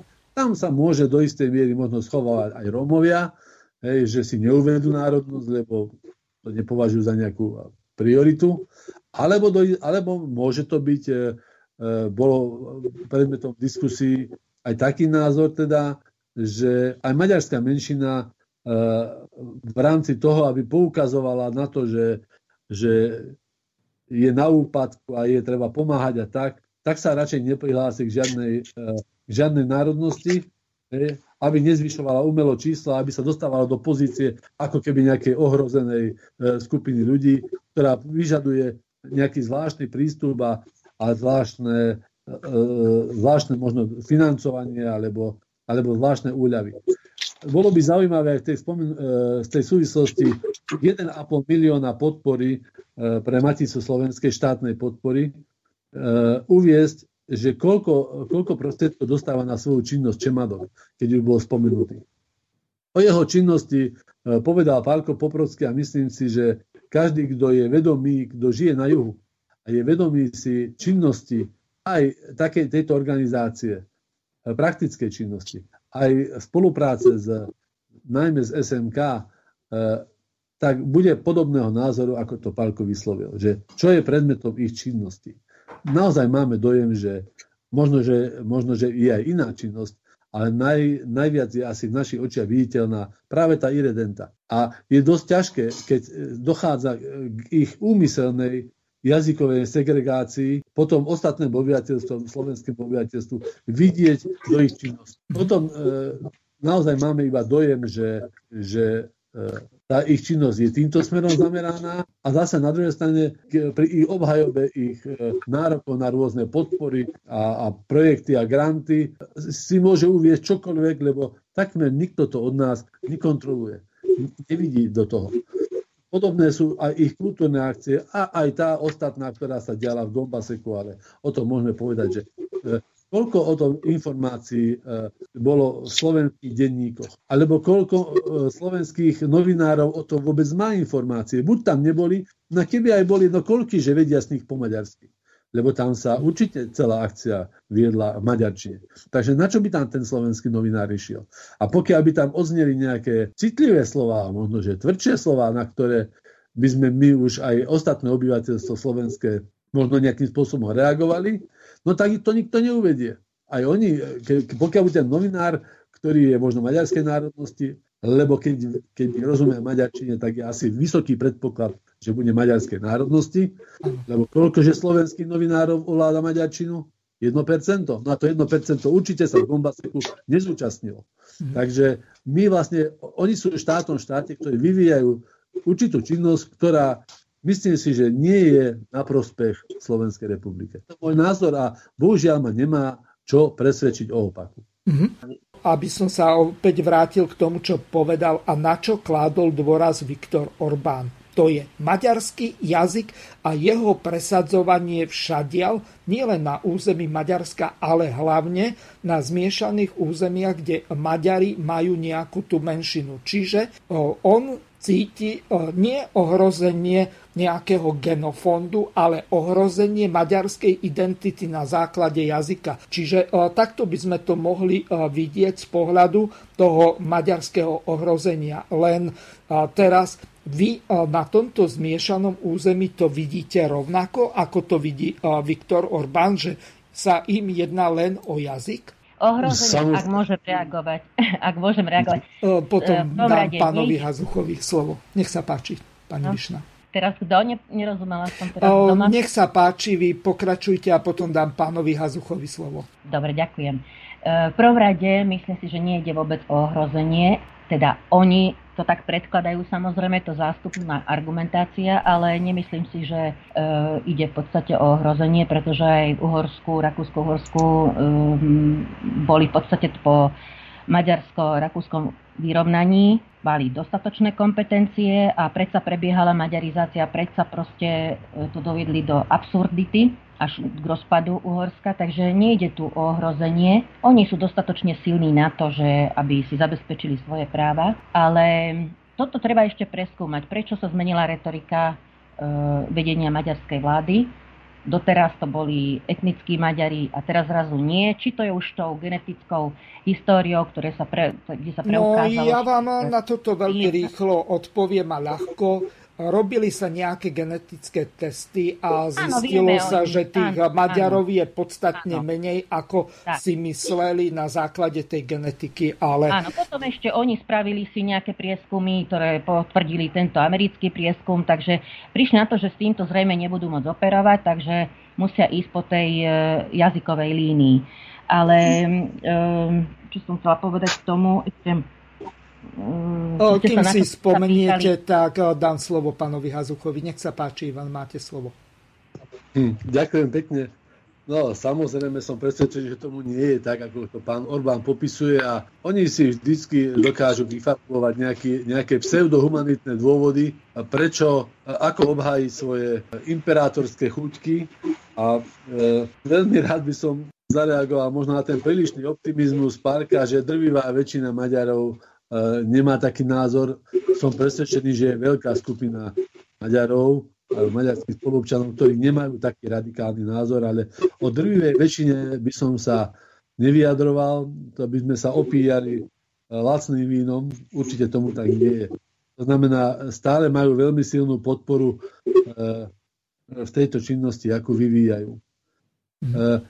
Možno by som to povedal, e, že troška odbočím od témy, ale možno by som to povedal alebo ilustroval na jednom príklade. Že v Rimavskej sobote má aj Matica Slovenska e, nejaké ako veľmi silné aktivity, snažíme sa v tomto regióne, ale majú aj naši spoluobčania nejaké aktivity. Aj také, ktoré by, možno, že oni môžu nazývať pravým menom, že že kultúrne, ale je to kultúra, kultúra ktorá je ako veľ, veľmi hrubým šmirglom na našu kožu.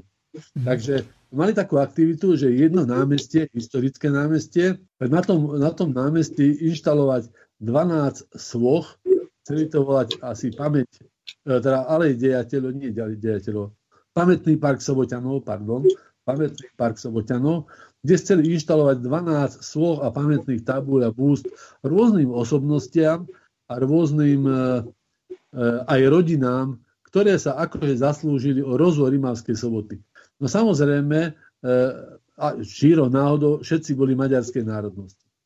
Ale podstatné je to, že samozrejme, že všetci, všetci ľudia, alebo teda všetky tie osobnosti, ktoré tam mali byť, boli z obdobia práve toho 18. a 19. storočia, konca 18. a začiatku 19. storočia. To znamená, že keď bol najsilnejší národnostný útlak. E, boli to ľudia, ktorí boli spoločensky činní. Boli tam rôzni ľudia, husársky kapitán, náčelník polície, a ja neviem, biskup a tak. E, je veľmi ťažké si predstaviť, že by títo ľudia boli, neboli nápomocní tomu režimu, ktorý vtedy bol a, a, a tej politike, ktorá sa vtedy realizovala na slovenskom obyvateľstve. No a vlastne tým chcem povedať to, že e, je do istej miery prirodzené, že keď, keď si maďarský spoluobčan aj akokoľvek mierny a umiernený e, vypočúva e, do značnej miery veľký balast a, a, a skresené dejiny, že, že sa v tom rád vidí. Veď to je pomaly, pomaly ako rozprávka alebo bájky. Hej? Keď neustále vyzdvihuje vlastný národ. Lenže často sa to stáva, alebo veľmi často je to založené na tom, že vyzdvihujú svoj národ na úkor iných, aj, náš, aj nášho národa, najmä nášho národa. A aj e, k tomu sa dotkne tiež také nepresnosti, čo ste pán moderátor vypovedali, že že slovanské národy ich obkolesili. No, tak to, to je snáď iba slovná no, hračka. Um, ja som vychádzal z toho, pán Hazucha, pán Hazucha, uh, ja som vychádzal z toho, ako to interpretoval Viktor Orbán uh, v tej, uh, na tej tlačovke, kde bol s Igorom Matovičom, kde konkrétne hovorili Igor otvoril tému Trianonu, on povedal, on sa nechce k Trianonu vrácať, on sa chce vrátiť k maďarskému jazyku, pretože Maďari žijú v mori Slovánov obkolesení. Čiže to Aha. nebol môj názor, ale to bol názor pána Viktora Orbána, premiéra Maďarska. Dobre, rozumiem, takže ja som myslel, že sme ich obkolesili, lebo Nie. my sme ich určite neobkolesili, ale oni sú obkolesení, to je, to je pravda. Ano. No, takže uh, takých, no a k takému tomu vyjadreniu, alebo tomu, tomu šotu krátkemu, čo ste pustili od Parka Poprockého, no tiež dá sa to určite vysvetľovať rôzne, ale tiež som to chápal skôr ako odporúčanie pokiaľ je niekto už tak, tak veľmi nespokojný a myslí si, že sú porušované jeho práva, tak čo iné sa mu dá v dnešnej dobe odporučiť. E, to právne postavenie národnostných menšín je vysoko nadštandardné na Slovensku. No a pokiaľ ešte stále sa neprace do tých zákonných noriem, no tak e, má, môže, môže sa mu odporučiť ako z riešení, že môže ísť niekam inám. Veď e, na slovenskom juhu, a presne to je aj len, tá, tie témy sú strašne široké, čo ste sa vy, pán moderátor, dotkol, ano. že to, to rómske obyvateľstvo na, na juhu. Ono už ovláda mali väčšinu dedín, obyvateľstva dedín e, tých, tých, tých juž, na, tom, na juhu okresu nášho Rimavsko-Sobodského. No a teraz e, myslím, že je na mieste otázka, že čo sa stalo? Tam nie je len nárast rómskeho obyvateľstva. Tam je aj pokles totálny alebo totálny úbytok do nuly obyvateľstva slovenského, ktoré tam ešte v nedávnej minulosti 70. 80. rokoch bolo. E, sú obce, ktoré boli ako pomerne silne slovensky zastúpené Hodejov, Hajnáčka, Jesenské, e, Kráľ a, a e, sa znížil počet obyvateľov, niekde hovorím úplne takmer na nulu, alebo na nulu, ale znížil sa aj podiel maďarského obyvateľstva. Takže tiež stojí na mieste otázka, čo sa, čo sa stalo s tým maďarským obyvateľstvom. No viete, keď, keď sa sociálne neprispôsobí občania pristahujú e, a kúpia si dom alebo dostanú sa nejaké nehnuteľnosti, ktorá je z jednej strany vás, z druhej strany vás, po desiatich rokoch už aj oproti, aj za vami, tak tí ľudia sa nedomôžu svojich práv, majú zníženú kvalitu bývania, majú taký pocit. Presne ako to Pálko pomenoval, že pokiaľ má niekto taký pocit, že je tu strašne diskriminovaný,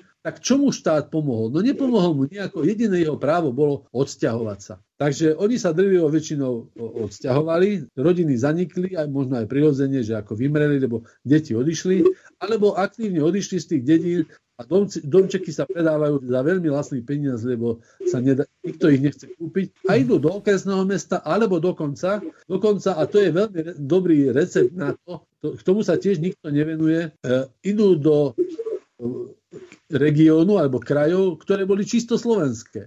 Aj v našom okrese, čiže od Rimavskej soboty na sever. E, viem kopu príkladov a môžeme ich zmapovať a niekedy sa môžeme tomu venovať. Koľko maďarských spoluobčanov ide bývať do čiste slovenských dedín alebo, alebo mestečiek. Hej. E, to znamená, že ten ich, života, ich kvalita života medzi Slovákmi zrejme nie je až taká zlá, keď, keď sa medzi nás e, ako keby stiahujú, alebo teda, nechcem povedať, že kliňujú, ale zaraďujú sa e, medzi čiste slovenské obyvateľstvo, nepociťujú nejaký pocit tlaku, diskriminácie e, z ich strany a naozaj pri všetkej v mojej pamäti si nepamätám za poslednú dobu, že by sa nejaký Slovák stiahoval smerom na juh od Rimavskej soboty. A je to práve, práve tomu tlaku cez tie samozprávy, čo pani Vičná spomínala. Viete, že byť občanom druhej kategórie niekde, niekde v dedine, kde už vám nikto nechce povedať, ani obecný rozhľad nepovie nič po slovensky. Nepríde tam žiadna slovenská kultúra. Tak buď sa asimilujete, že, že pomaličky plazivo to vaše deti nemajú kam chodiť do školy. Viete, v Rimavsko-Sobotskom okrese je 60% slovenského obyvateľstva, ako sme si povedali, zhruba. A 40% maďarské. Ale v Rimavsko-Sobotskom okrese je napríklad základných škôl, myslím, že 57. A z tých 57 alebo 56 a z tých 56 je len 17 slovenských. E, takže, o, takto, no tu a, vás a... zastavím a spýtam sa vás na jednu veľmi zásadnú vec. Primátorom Rimavskej soboty je pán doktor Šimko, ktorý je dlhoročný podporovateľ ľudovej strany naše Slovensko. Teraz bol zvolený za LSNS, je v parlamente, je župným poslancom už asi druhé alebo tretie volebné obdobie. Takže to on pripustiť niečo takéto, aby v tom okrese alebo v samotnom meste v Rimavskej sobote sa niečo takéto dialo, že je nadpolovičný alebo prevažná väčšina tých škôl, že je už maďarská? No, na jednej strane pán primátor nemá dosah na ostatné obecné samozprávy. V Rimavskej sobote je ten stav pomerne vyvážený, to znamená, slovenské aj maďarské deti môžu navštevovať školu, akú chcú. Obidve, obidve, obidva národy alebo národnosti, jazyky majú dostatok kapacít. E, problém je ostatné. Ostatné obce na juh od Rimánskej soboty. Myslím, že na juh od Rimánskej soboty už funguje iba jedna alebo dve základné školy s vyučovacím jazykom maďarským. Myslím, že jedna je v Jesenskom, e, slovenským, pardon. E, jedna je v Jesenskom a druhá, no, nenapadá ma rýchlo obec a možno, že ani nie je. Takže, a, ale napriek tomu, pán primátor, napriek tomu, že, že do istej miery spolupracuje s DSNS, ale e, vo voľbách dostal podporu myslím si, že e, aj maďarské obyvateľstvo, aj maďarský strán, ale myslím si, že v tomto ohľade sa pán primátor stáva, e, alebo stavia do pozície veľmi korektnej, vyváženej. Snaží sa minimálne v Rimánskej sobote veci dostávať do pozície tak 50-50, 50 na 50, aj keď na počet obyvateľstva to tiež nie je celkom správne, pretože aj Rimavská sobota má, myslím, že cez 60% slovenského obyvateľstva, takže ani 50% je v podstate na náš neprospech, mm-hmm. ale v tomto, v tomto hľadisku nemám pocit, že by sa bolo treba na niečo stiažovať. Čo sa týka Rimavskej soboty a pána primátora v tomto národnostnom hľadisku. No, dobre, fajn. No, posunieme sa teraz ďalej. Mám tu pripravenú jednu takú ukážku, na ktorú ma upozornila pani Vyšna. Je to staršie asi takto ešte jedna vec. Poprosím vás, pán Hazucha, tikšie si dajte mikrofón, lebo ozývate sa. Nie mikrofón, ale sluchátko alebo reproduktor. Hlasito si znižte, lebo dosť rušivo to pôsobí. Dobre, takže posunieme sa ďalej. Ja teraz prehrám tú ukážku, od, v ktorej v podstate pán Osusky zo strany SAS prezentuje, je to tak, ako som sa zmienil, staršieho dáta, asi nejakých 4-5 rokov dozadu, kde sa snaží o nejakú novelu štátneho jazyka takým spôsobom, že ju liberalizuje alebo skôr prenáša do pozície nevýhodnej pre štátny jazyk, to znamená slovenský, a podporuje jazyky iných menšín. To už je úplne jedno, že či je to maďarská, rómska, rusínska, židovská alebo akákoľvek, tak teraz si to vypočujeme. Návrh zákona, ktorý predkladám, zväčša odstraňuje skôr deklaratórne, skôr také akési čisto verbálne, ornamentálne prvky, ktoré reálne nič neznamenajú, okrem toho, že v tom zákone sú a dodávajú mu akýsi, nechcem povedať, či pátos, ale akési povznášanie, ktoré bohatá, pekná Slovenčina nepotrebuje podľa mňa, a a priorne sa domnievam, že v zákonoch by mali byť veci, ktoré majú e, reálny charakter a reálny význam. E, v, pozmeňovacom návrhu, ktorý tvorí 11 bodov, sa vlastne vo väčšine prípadov práve zaoberám takýmito vecami, u ktorých, keď sa nad nimi racionálne zamyslíme, tak pochopíme, že i keď by v tom zákone neboli, akože sú, tak tým Slovenčina ako štátny jazyk reálne nič zvláštneho neutrpí, ba dokonca vôbec nič neutrpí a bude rovnako pekná, bohatá a niektorými z neznalosti lajdáctva krivená, niektorými e, používaná v ich osobnej verzii ako nepochybný akt slobodného použitia jazyka, ktorý je tiež absolútne primeraný a normálny. Takže dovolím si postupne po bodoch povedať pár slov k ním. V tom bode 1 si dovolujem navrhnúť vypustiť ustanovenie, podľa ktorého má štátny jazyk prednosť pred ostatnými jazykmi používanými na území Slovenskej republiky. Je to čisto deklaratívne ustanovenie, ktoré nemá reálny význam.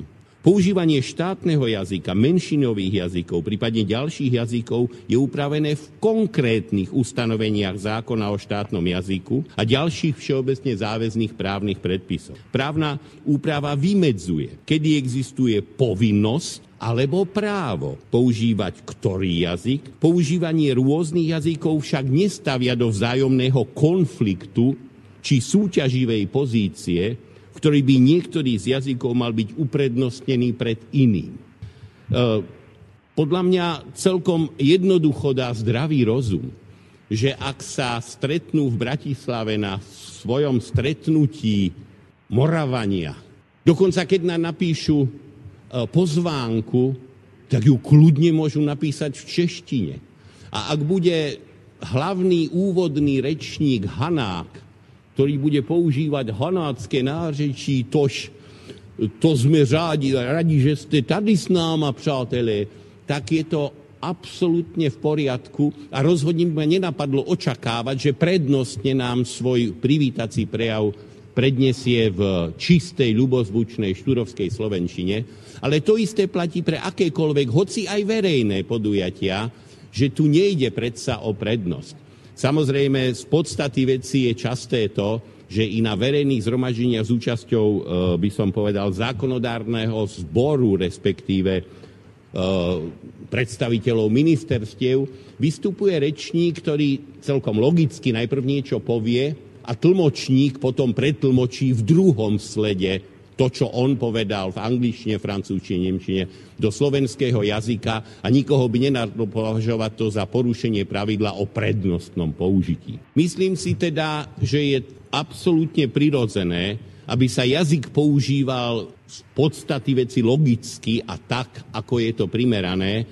A e, budem o tom hovoriť v niektorých ďalších bodoch. E, ak na rómskom Vašávele šéfujúci programu alebo celému podujatiu pohovorí po rómsky, tak je za prvé otázka, nakoľko musí povedať na verejnom zhromaždení, verejne dostupnom, hovoriť ešte aj v inom jazyku, ale už úplne irrelevantné je, aké poradie zvolí, podľa mňa. Aj keď sa jedná o verejné vystúpenie. Teda prednosť je samozrejme, ako som povedal, v tých miestach a v tých bodoch, kde je to reglementované v tom zákone. Len tá všeobecná veta, skutočnosti nič neznamená ani nič nerieši. Navrhujem tiež vypustiť ustanovenie, podľa ktorého je akýkoľvek zásah do kodifikovanej podoby štátneho jazyka v rozpore s jeho zákonitosťami neprípustný. Opäť, Ide o čisto deklaratívne ustanovenie, ktoré nemá žiaden reálny význam. Kodifikovanú podobu štátneho jazyka vyhlasuje Ministerstvo kultúry, paragraf 2 odsek 2. A teda ono jediné môže ovplyvniť jeho kodifikovanú podobu. To znamená, akýže zásah do niečoho, čo nikto z nás zasahujúcich nemôže ovlivniť, keďže to niekto úplne iný kodifikuje. Všetky ostatné subjekty môžu štátny jazyk iba používať, či už v kodifikovanej alebo v inej podobe, z povahy veci, však do kodifikovanej podoby štátneho jazyka nemôžu ani teoreticky zasahovať.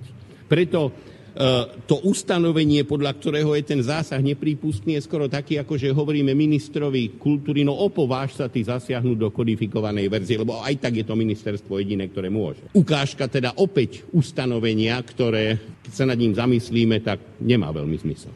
V ďalšom bode O, takže nepôjdeme na tie ďalšie body, o, rozoberieme si tento prvý. O, pani Višna, ak sa počujeme, tak Mňa v tomto zaujalo niekoľko úplne stupidných tých analógií medzi slovenčinou, hanáčtinou, moravčinou alebo češtinou je zanedbateľný rozdiel, tam neexistuje žiadna hranica. Lenže ten, kto sa neučil maďarčinu, tak zo Slovákov, tak jednoducho z tej maďarčiny e, nerozumie e, takmer vôbec nič, okrem nejakých tých pozdravov, ktoré sa časom na neho nalepia, alebo pár nadávok a to je asi tak všetko. Určite pointu nepochopí. V prípade e, Slováka, ktorý počúva nejaké takéto zhromaždenie Morávanov, Sledazanov, Hanákov, Čechov alebo kohokoľvek zo slovanských národov, hoc aj tých Rusinov, tak nemá nejaký zásadnejší problém, povedzme aj Poliakov. Ale v prípade Slovákov a Maďarov alebo Slovákov a Rakúšanov, kde sa hovorí nemecky, tak toto je kardinálny problém, že ten Slovák nepochopí ani tú pointu. Ako to vy vidíte z hľadiska toho, ako tieto príklady na tú novelu toho zákona alebo zmiernenie toho dosahu štátneho jazyka sa snažil pán Osucký presadiť a teraz hrozí nebezpečenstvo, že keďže je e, strana SAS vo vládnej koalícii a majú ústavnú väčšinu, tak oni môžu de facto urobiť všetko, lebo vyhrali voľby a podľa toho Paškovho slogánu vyhraj voľby a môže všetko, tak naozaj e, môžu takýto zákon presadiť, ktorý bude podstatne menej výhodný pre Slovákov a viac výhodný pre národnostné menšiny. Nech sa páči. Áno, ja v tomto vidím, keďže to bol záznam z roku 2014, ja v tomto vidím uh, samozrejme politiku oveľa hĺbšiu. Uh, podľa mňa cieľom, toto je začiatok, zrušiť nejaké tzv. deklaratórne ustanovenia. Ale cieľom tohoto celého snaženia podľa mňa je zrušiť zákon o štátnom jazyku. A teraz k tým jednotlivým e, vyjadreniam. Nebudeme všetko teda popisovať, ale podstatné tu Samozrejme sú to veľmi klamlivé a zavádzajúce argumenty. Už len to, že právna úprava vymedzuje, kedy existuje povinnosť alebo právo používať ktorý jazyk, používanie, právo používať ktorýkoľvek jazyk, používanie rôznych jazykov však nestavia do vzájomného konfliktu. To absolútne nie je pravda. A určite mi to potvrdia aj kolegovia, že vždy, takmer vždy dochádza k vzájomnému konfliktu. A to preto, že ten zákon ani len Mm, zákon o štátnom jazyku, ale aj zákon o používaní jazykov národnostných menšín, je natoľko široký, že dáva veľkú, veľký priestor pre samozprávy. A samozprávy si týmito VZDNkami upravia uh, už ten, ten, ten ktorý paragraf. Ale je to určite sústavne sústavne konflikt. Toto, čo predkladal pán poslanec Osusky, sa opakovalo v roku 2019, kedy bol, bol tiež predložený, e, bola predložená novela zákona o štátnom jazyku, ale v podaní Dostála, Zimenovej a Kaščakovej. A takisto chceli, e, aby vypadlo ustanovenie, podľa ktorého má slovenský jazyk prednosť, používanie pred ostatnými jazykmi a tak ďalej, čo teda spomínal aj pán Osusky. Ale ministerstvo kultúry reagovalo že na túto, na túto iniciatívu, a tuto to mám pred sebou v tej piatej poslednej správe Ministerstva kultúry, že ministerstvo stanovisku k uvedenej iniciatíve reagovalo na návrhy týkajúce sa konkrétnych zmien v rámci jednotlivých ustanovení zákona, pričom konštatovalo, že návrh predložený v rámci poslaneckej iniciatívy je v rozpore s ústavou Slovenskej republiky. K odôvodnení opodstatnenosti ustanovenia o štátnom jazyku, že štátny jazyk má prednosť, uviedlo, že zákon o štátnom jazyku zabezpečuje používanie slovenského jazyka ako jednotného dorozumievacieho prostriedku vo verejnom styku, zrovnoprávňuje a spája všetkých občanov Slovenskej republiky, zaručuje jednotnú komunikáciu orgánov štátnej správy a miestnej samozprávy. Dôležitosť ovládania a používania štátneho jazyka ako integrujúceho prostriedku v danom štátnom útvare počiarkujú aj viaceré medzinárodné dokumenty. Čiže e, návrh novely bol prerokovaný, to ešte treba povedať, že vlastne nebol schválený. Národná rada rozhodla, že nebude pokračovať v rokovaní o návrhu zákona. Takže e, evidentne bol odmietnutý tento návrh aj tento druhý, avšak do súčasného aktuálneho programového vyhlásenia vlády sa dostala jedna taká informácia alebo jedna taká, tak, taký cieľ, že bude sa otvárať zákon o štátnom jazyku, kde sa práve chce odstrániť presne toto isté. A my už vieme, že to bude pravde, je to pravdepodobne um, na podnet Sasky, pretože dvakrát bol už podávaný, tento, bola podávaná táto novela a aj v tomto programovom vyhlásení je teda súčasťou vlády.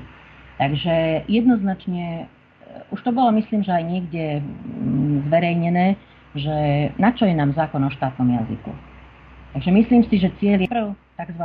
deklaratórne ustanovenia a potom sa pôjde samozrejme aj po iných paragrafoch. A, a nakoniec o, pôjde o zrušenie zákona o štátnom jazyku. Pani Višna, ja sa vás pýtam na jednu pomerne dôležitú vec. To bude otázka vo, v rovine nejakej špekulácie, ale vy sa domnievate alebo myslíte si, že v prípade, že by e, Saska alebo po prípade Olano predložilo takýto zákon, že dajú tzv. zelenú kartu, to znamená hlasovať podľa svojho vedomia a svedomia tým poslancom, alebo budú hlasovať tak, ako rozhodnú e, v tých ich poslaneckých kluboch. Mhm. Ťažko povedať, že um, to je fakt také špekulatívne, ťažko povedať, že ako sa zachová. Ja mám veľkú obavu, že tá zelená karta možno ani nebude, ale pôjde sa podľa poslaneckých klubov, rozhodnutí poslaneckých klubov. Ale ťažko to ako predpokladať. Pre nás je tu toto, tieto indície alebo tieto kútky, ktoré, ktoré už boli teda v tom rámci predkladaných e, noviel zákona o štátnom jazyku sú faktom a treba sa týmto vážne zaoberať a nastaviť už nejaké, nejaké blokácie a povedať, e, že zabrániť tomuto. Hoci teraz je to taká situácia v Národnej rade, že samozrejme si odhlasujú, čo chcú. Takže tuto je veľké nebezpečenstvo, keďže je to. A je tu síce, že e, vláda, ako tu čítam e, v programovom vyhlásení vlády, je tu viacero takých informácií, že slovenský jazyk má mimoriadný význam, najmä ako hlavný komunikačný prostriedok medzi obyvateľmi Slovenskej republiky. Alebo že slovenský jazyk patrí medzi Eh, jeden zo, je jeden zo základných spoločných identifikátorov občanov krajiny. Mhm. Alebo je vláda vedomá, že si je vedomá, že ako v každom inom, tak aj v slovenskom jazyku prebiehajú neustále vývojové zmeny. A tak ďalej, tak ďalej. Až sa dopracov, až tu je v poslednom odseku, že vláda zároveň zavezuje, sa zavezuje vyhodnotiť a pripraviť novelu zákona o štátnom jazyku, tak aby sa zamedzilo neodôvodneným zásahom do slobody prejavu a práva na šírenie informácií pod zamienkou ochrany štátneho jazyka. Takže je tu doslova útok, štátny jazyk, slovenský jazyk, prospech. Myslím si, že to bude hlavne prospech nových menšín a pôvodných menšín. Takže je to veľké nebezpečenstvo, toto ako vidím. Ale potom ešte sa dostaneme, ak kolegovia chcú reagovať, e, by som sa rada mhm. dostala potom k tým právnym predpisom, ktoré vlastne zaručujú ešte akú takú ochranu štátneho jazyka. Nech sa páči, môžete sa pripojiť, e, kto chcete. No až môžem, tak by som ano, rád. Samozrejme, pán Hazucha, nech sa páči. No, myslím, že e, pani Višná to e, zdôvodnila, e, alebo teda vysvetlila veľmi pekne k tomu, veľmi už niečo dodať, už len naozaj z takého takého, takého zjednodušenia, že toto, čo v tom príspevku predvedol pán Osusky, je jasné bagatelizovanie a vulgarizovanie tejto témy. Chcel by som len tak eh, pripomenúť eh, taký, také slovné, takú slovnú povedačku, že zlo býva veľmi často oblečené eh, v peknom šate. A aj tento jeho nešťastný a nepotrebný názor zaobalil do kopy krásnych a nezmyselných slov a argumentov. V mojom videní politiky pán Osusky za tie roky, ktorý, za ktoré sa pohybuje v politike a na slovenskej politickej scéne, a rád by som počiarkol, že na slovenskej politickej scéne, tak v mojom videní sveta nič dobré pre Slovensko neurobil a ani pre slovenský národ. Takže práve preto som pána Osuského nikdy nevolil a nikdy voliť nebudem. Myslím si, že e, Národná rada Slovenskej republiky rozhodla v minulosti správne a verím, že to dá, Národná rada aj táto sa zachová správne aj do budúcnosti a takýto, takéto návrhy zmetie zo stola. A veľmi sa pritom spolieham práve už na spomenutého e, v predchádzajúcom Borisa Kolára, ktorému myslím si, že takéto témy naháňajú hlasy a tým, že vlastne národne orientovaný volič a volič možno so e, srdcom na správnom mieste, podobne ako to mal aj vo slogane e, na billboardoch, tak v ňom vidia určitú nádej, lebo v súčasnom marazme tejto vládnej koalície tam pre takéto veci nie je priestor. Takže e, naozaj jediná asi nádej e, nás, ľudí národne orientovaných, je práve v Borisa Kolára a on to môže vycítiť a je tam určite aj priestor na to prerast preferencií a voličskej základne. Takže keď sa práve on uh, postaví do pozície ochrancu uh, pred takýmito liberálnymi nápadmi. Ďakujem. Ja by som sa ešte chcel tiež k tomu vyjadriť. V podstate slova Petra Osuského ako, ako synovca uh, Štefana Osuského, ktorý podpisoval Trianonskú mierovú zmluvu, mm. boli, boli vyslovene napľutím na pamiatku vlastného strýka je to totiž to jeho synovec. No zároveň, zároveň len potvrdil, že nepozná problematiku slovenského juhu, žije v Bratislave a celý charakter v podstate aj jeho prejavu je štilizovaný z tej pozície, že ide o obyčajného prezlíkača kabátov a táraja. No a pokiaľ ide o Kolára, to si dovolím zareagovať. Ja v ňom nevidím žiadneho ochrancu slovenskosti a Slovákov Kolár, Kolár keby uh, to myslel vážne, jednoducho už, už ani by nešiel do koalície uh, s Matovičovcami a s podobnými bláznami, pretože agenda, alebo teda to, že sa napríklad samotný Matovič stretával aj e, s šovinistami z SMK pred voľbami, to vedel aj Kolár, takže neviem, či, či mu až tak záleží na, národ, na slovenskej národnej otázke. Takže ja v ňom nevidím nádej. No, Pálko, lenže e, parlamentná matematika hovorí naprosto jasne. Kolárová hmm. strana e, Sme rodina má 17 mandátov, vládna koalícia má momentálne 95 95 minus 17 je 78, čiže hmm. tesná väčšina, ale e, v podstate e, nejakými dvomi, tromi hlasmi by sa tá vláda dala udržať aj bez Borisa Kolára. Čiže Boris Kolár nejako vysoko vyskakovať nemôže dovtedy, kým Matovičovi nepodchádzajú a nestanú sa nezaradenými poslancami tí tzv. nezávislí kandidáti. Áno, áno, súhlasím samozrejme. E, ja e, som nevyzrihol Borisa Kolára ako, ako zástancu v parlamente, mhm. ale vo vládnej koalícii. E, takže v tom zoskupení, v ktorom sú teraz, nádej na akú, tak, ako taký štít proti takýmto nápadom je práve jedine jeho strana. Určite je to lepšie, ako keby namiesto Borisa Kolára tam bolo zastúpenie mali progresívne Slovensko. Tak to by ja... ešte to by sme sa ešte čudovali, že čo ešte by dokázali vyprodukovať. Takže ja samozrejme nie som privržencom Borisa Kolára, ale e, musíme vidieť tú situáciu, ktorá tam teraz je e, aké, ako voľby dopadli. Áno. Palko chcel si reagovať? Že ja, že, ja to, že ja tomu úplne chápem aj matematike, aj takto, teda parlamentnej matematike, nie je to jasné, len hovorím, že netreba mať, netreba byť prílišný optimista a myslieť si, že, že Kolár sa postaví na zadné a v, tej, a v týchto otázkach, otázkach bude protestovať. Nechcem rozoberať ďalej túto stranu alebo mhm. túto persónu, mám na ňu svoj názor, ale táto relácia nie je o ňom ani o jeho strane. Ale to som len reagoval na to, že, mm-hmm. že jednoducho ne, ne, ja osobne nevidím rozhodne v ňom nejakú nádej. Takže... Mm-hmm. Pani Višna, teraz opäť dám vám slovo a dostaneme sa k tým návrhom a riešeniam, lebo do konca relácie už máme len nejakých približne 15, možno 18 minút, takže vás teraz poprosím o to, aby sme sa dostali k tomu, že čo za daných okolností sa dá robiť ohľadom ochrany štátneho jazyka, ktorým je Slovenčina, bez toho, aby sme diskriminovali národnostné menšiny takým spôsobom, že pre nich e, sa to stane tu e, nepriateľné a budú sa snažiť e, buď o nejaké protesty alebo o čokoľvek iné.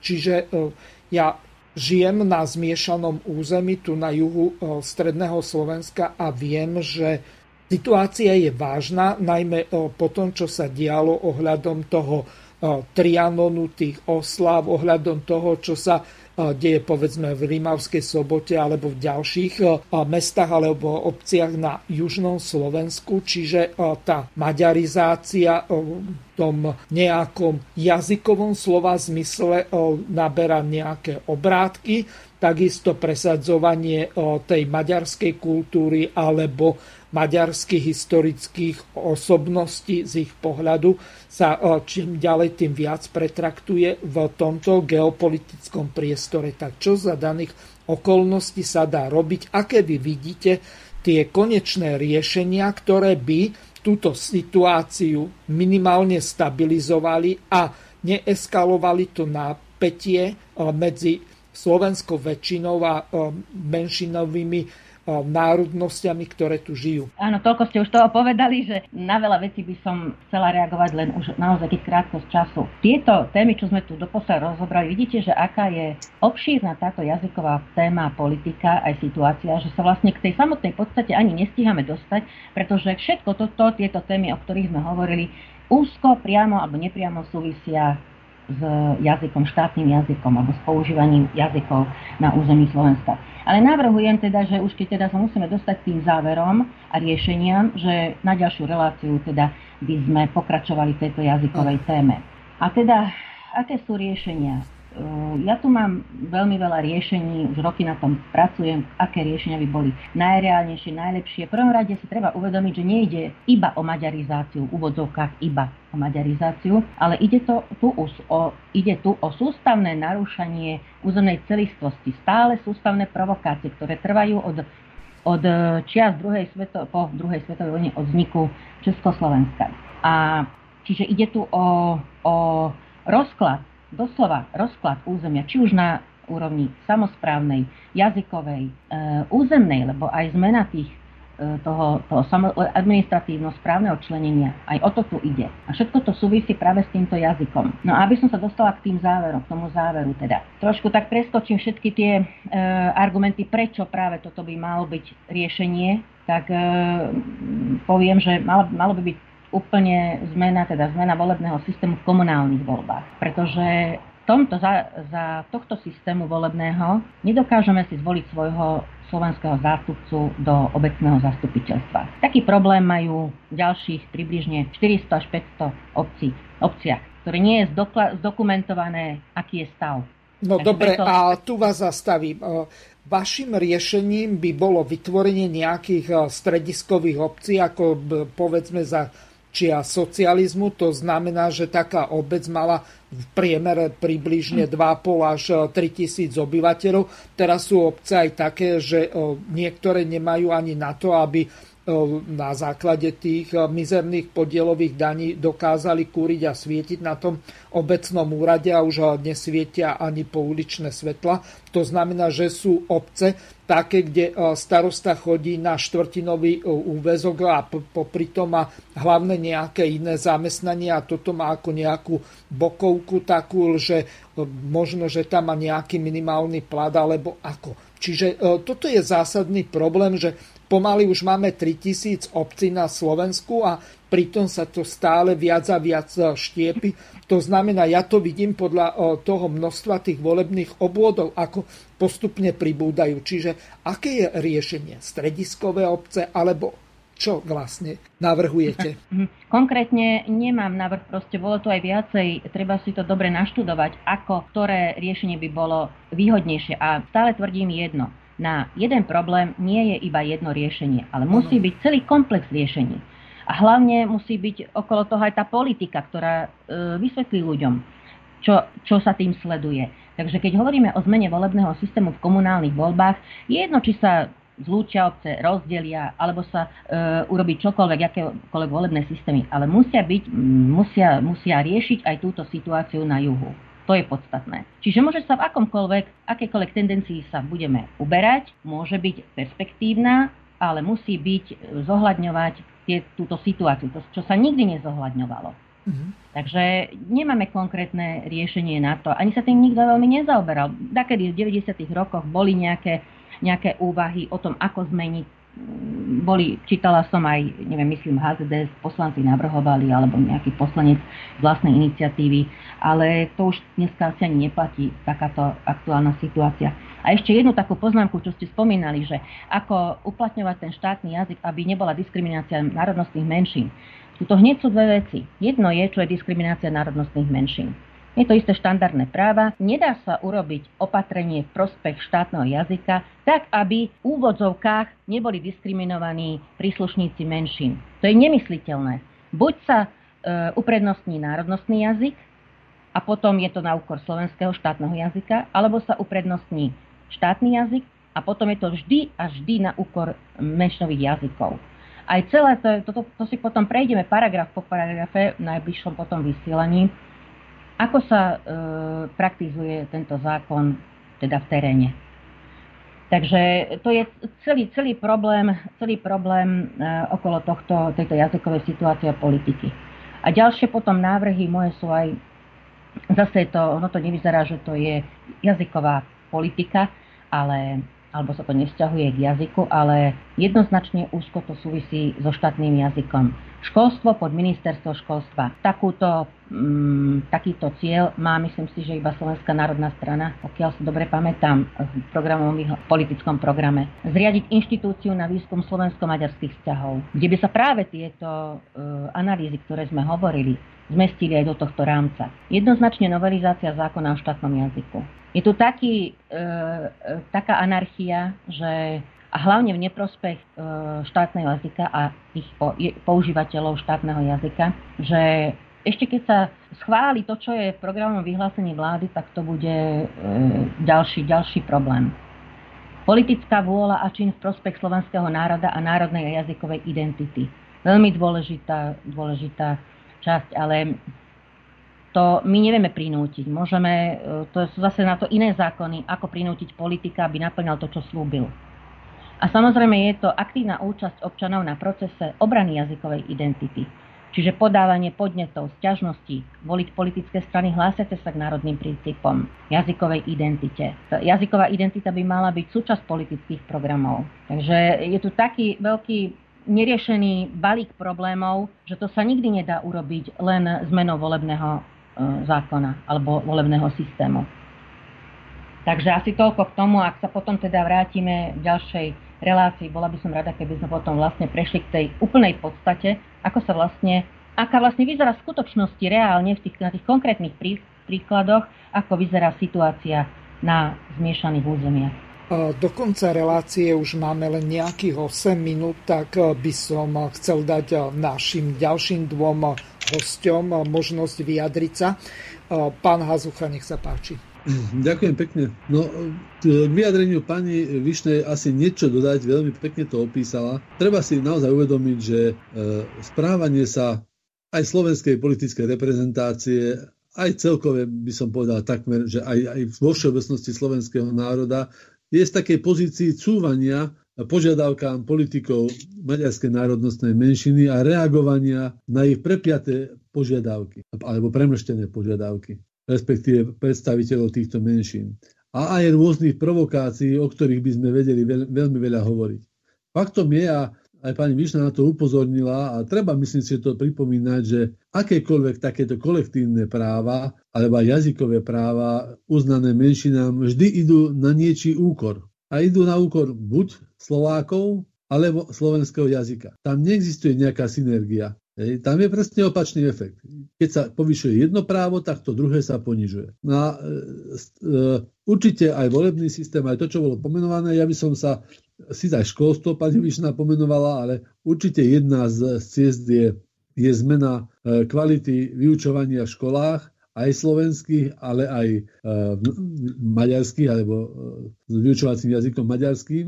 E, nikdy sa neviem zmieriť s tou myšlienkou, teda aj s kvalitou vyučovania slovenčiny, že, že vychádzajú deti, ktorí neovládajú štátny jazyk. Tá, aj tam je priestor pre, pre legislatívcov zmeniť, zmeniť e, právo ovládať štátny jazyk na povinnosť ovládať štátny jazyk. Lebo E, také právo musí, alebo taká iba právo ovláda štátny jazyk, musí viesť do slepej uličky a to aj vedie do slepej uličky, to sami vidíme, život nám to už dokázal a tvárime sa, že to, že to tak nie je.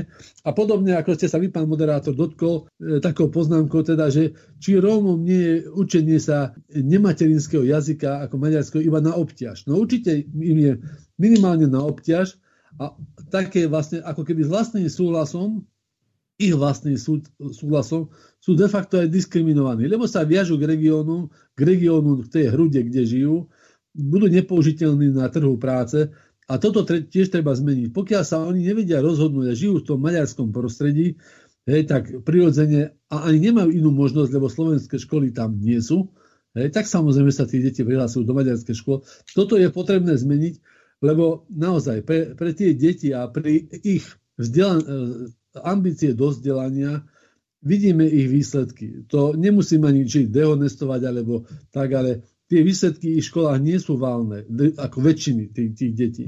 Tak čo chceme s nich vychovať? Jazykovedcov, keď, keď doma možno hovoria po rómsky. V škole sa učia maďarský jazyk a aj slovenský aspoň tou hodinou alebo dvoma hodinami. Potom príde ešte nejaké iné jazyky, ktoré sa musia učiť angličtinu, nemčinu. No a na konci školy nevedia ešte malú násobilku, ale už majú ovládať 5 jazykov. No samozrejme, že toto e, nemôžu bohvie ako zvládať a sami potom ich to diskriminuje celkové zo spoločnosti a aj na trhu práce. Takže aj tu je priestor, aj s nimi niečo robiť. To je v náväznosti na túto otázku.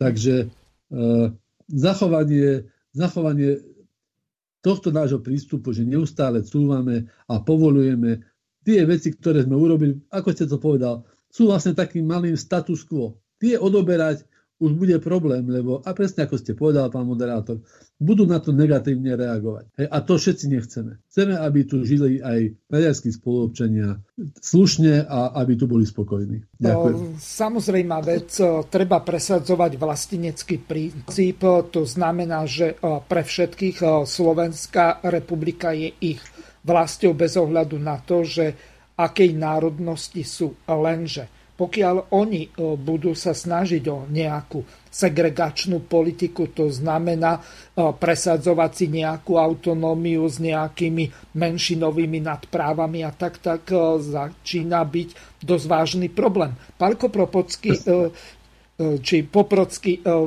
poprosím ťa o nejaké také záverečné zhrnutie, lebo relácia sa nám blíži ku koncu. Ja som, ja som si aj napísal do takých opozít, a segregácia, integrácia. V podstate nahrali ste mi na smež, ako sa hovorieva. Mhm. Áno, áno, veľký problém je v tomto, že v podstate my ako občania Slovenskej republiky sa pred sebou uzatvárame.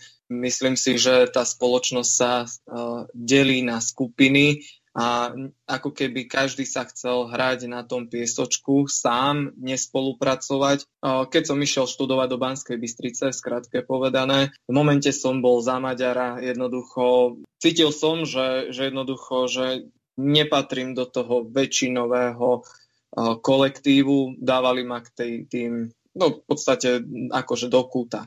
To, to je v podstate uzatváranie sa Slovákov pred menšinami ale zase je tu aj menšinové uzatváranie sa pred väčšinovou, väčšinovým národom a to presne takýmito krokmi. Jednoducho neochota komunikovať v štátnom jazyku, v podstate jednoducho segregovanie sa od, od, od toho väčšinového národa, žitie si svojho vlastného národnostného sna a potom príde kruté prebudenie, keď sa majú niekde zamestnať. Toto je, toto je hlavný problém, na toto treba vždy poukazovať, lebo naozaj v podstate človeka netreba súdiť podľa rečí, mater, materinskej reči, ale podľa charakteru a povahy. No a v podstate tu ešte premostím k tomu, že som akurát včera večer, alebo teda dnes ráno o jednej som vypínal telefón a som pozeral taký dokument, alebo teda sériu dokumentov a medzi tým sa mi tam zamotalo aj video z Gombaseku, z vešania tej akože felvideckej vlajky.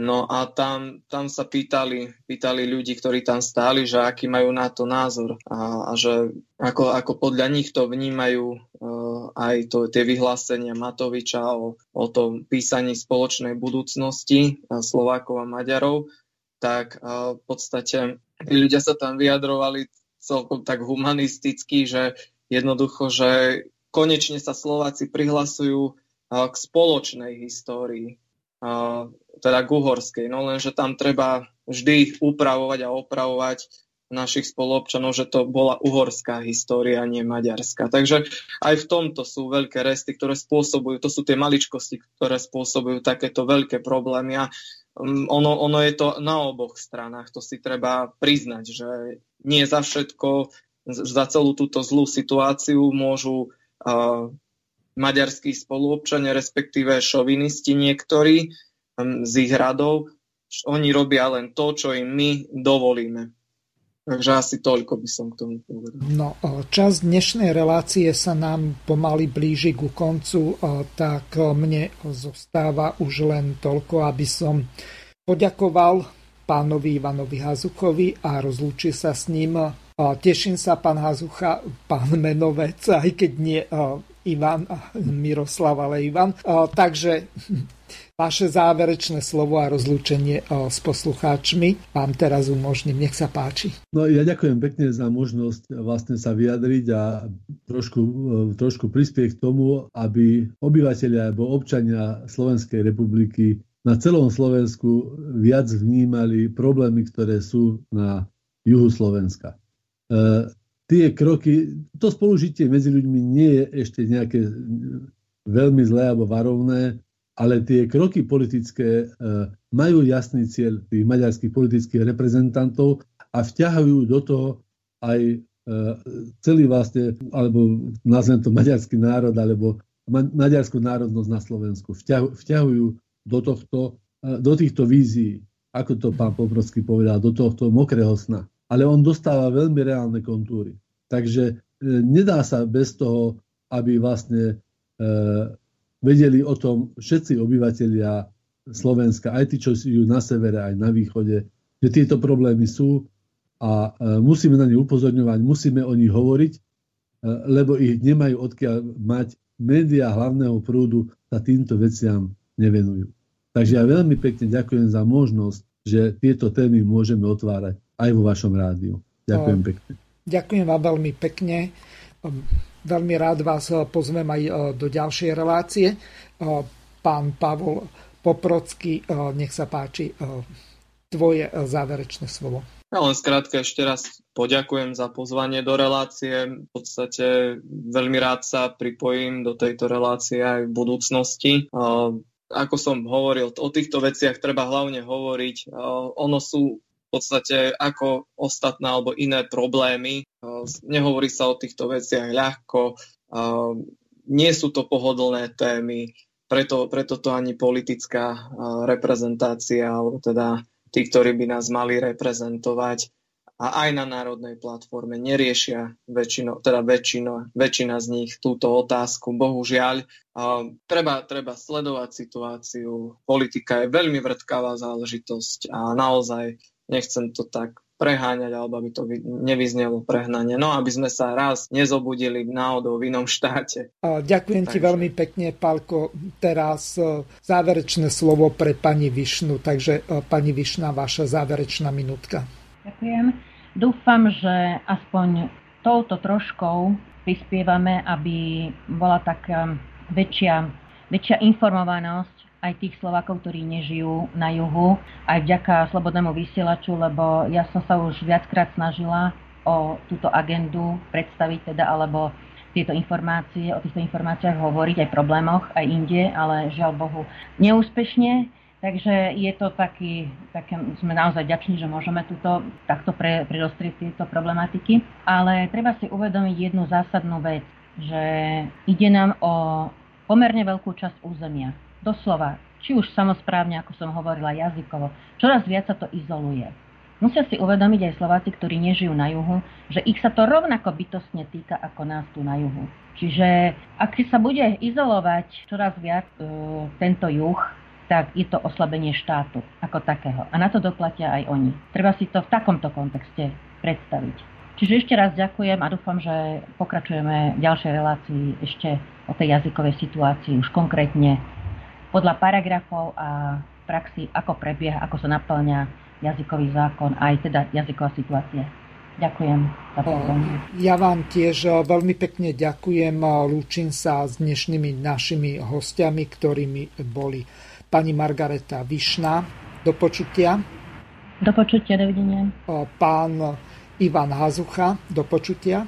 Do počutia, dovidenia a pán Pavol Poprocký e, do počutia. Majte sa pekne, pekný večer ešte. Vysielací čas dnešnej relácie veľmi rýchlo uplynul, tak sa s vami zo štúdia Banska Bystrica Juh lúči moderátor a zúkar Miroslav Hazucha, ktorý vás touto reláciou sprevádzal. Vážené poslucháčky a poslucháči, budeme veľmi radi, ak nám zachováte nielen priazeň, ale ak nám aj napíšete vaše podnety a návrhy na zlepšenie relácie lebo bez spätnej väzby nebudeme vedieť relácie zlepšovať, za čo vám vopred veľmi pekne ďakujem. Do počutia.